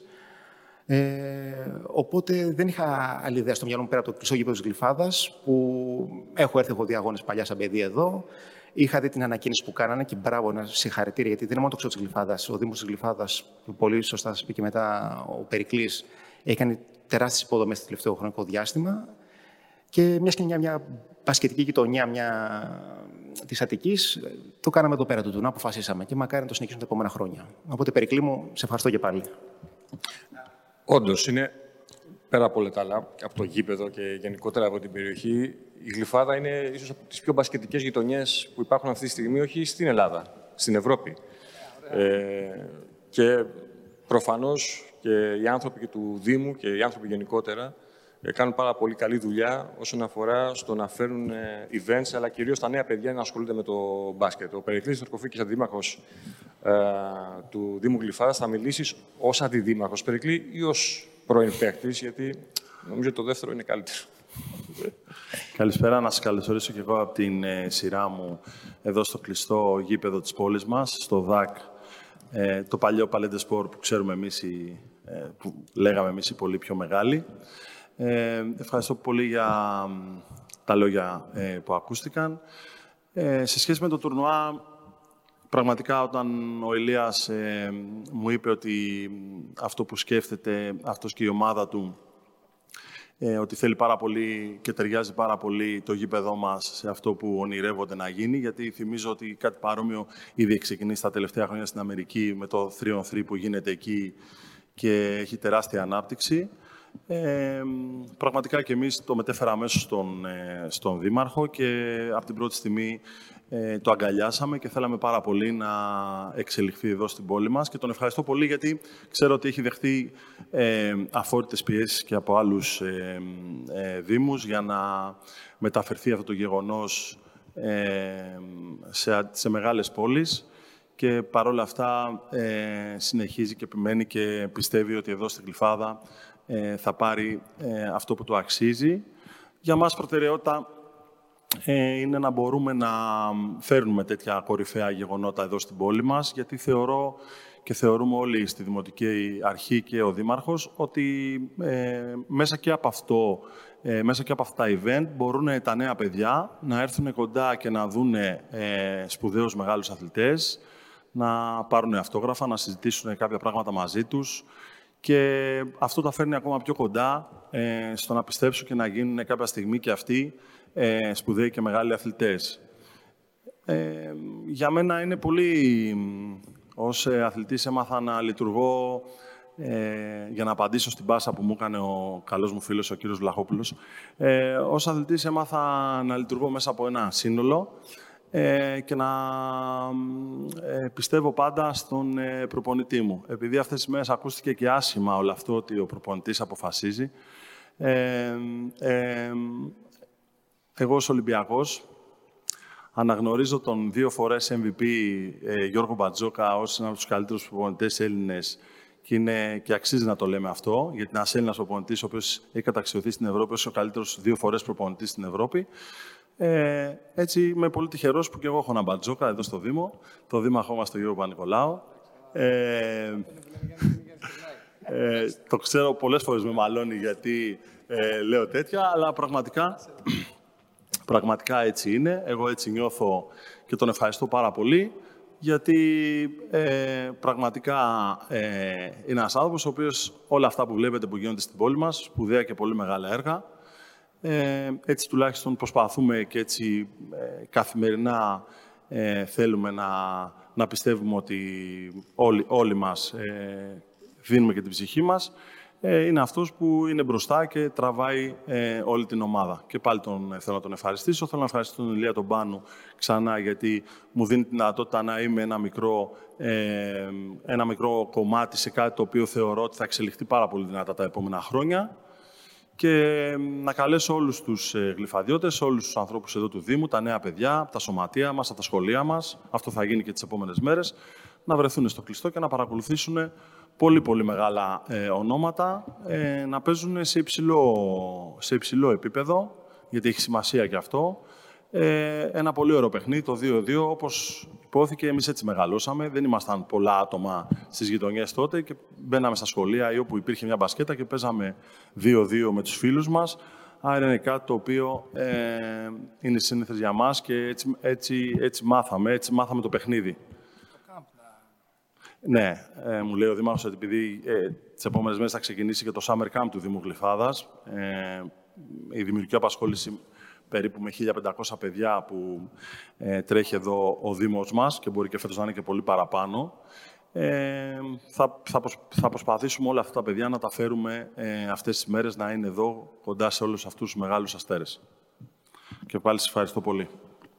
Περικλή, καλά έκανες που πήγε τον κύριο Μπαρτζόκα.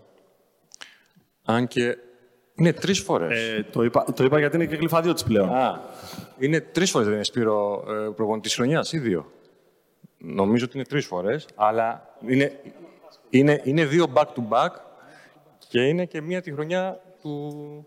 Ναι. Ε, και έχεις απόλυτο δίκιο. Ωραία, να ζητήσω συγγνώμη τον κύριο Πατσόκα. Τρεις φορές καλύτερος. Όχι, το αντίθετο πάνω να σου πω. Ότι, ε, είναι back-to-back σίγουρα. Θέλω να υπερθεματίσω αυτό που είπες γενικά. Εγώ τον θεωρώ και τον καλύτερο προπονητή που έχει περάσει ποτέ από την Ελλάδα σε όλα τα αθλήματα. Δεν έχουμε την ευκαιρία να βλέπουμε προπονητές να παίρνουν τον καλύτερο τίτλο προπονητή στην Ευρώπη. Συγγνώμη κιόλας.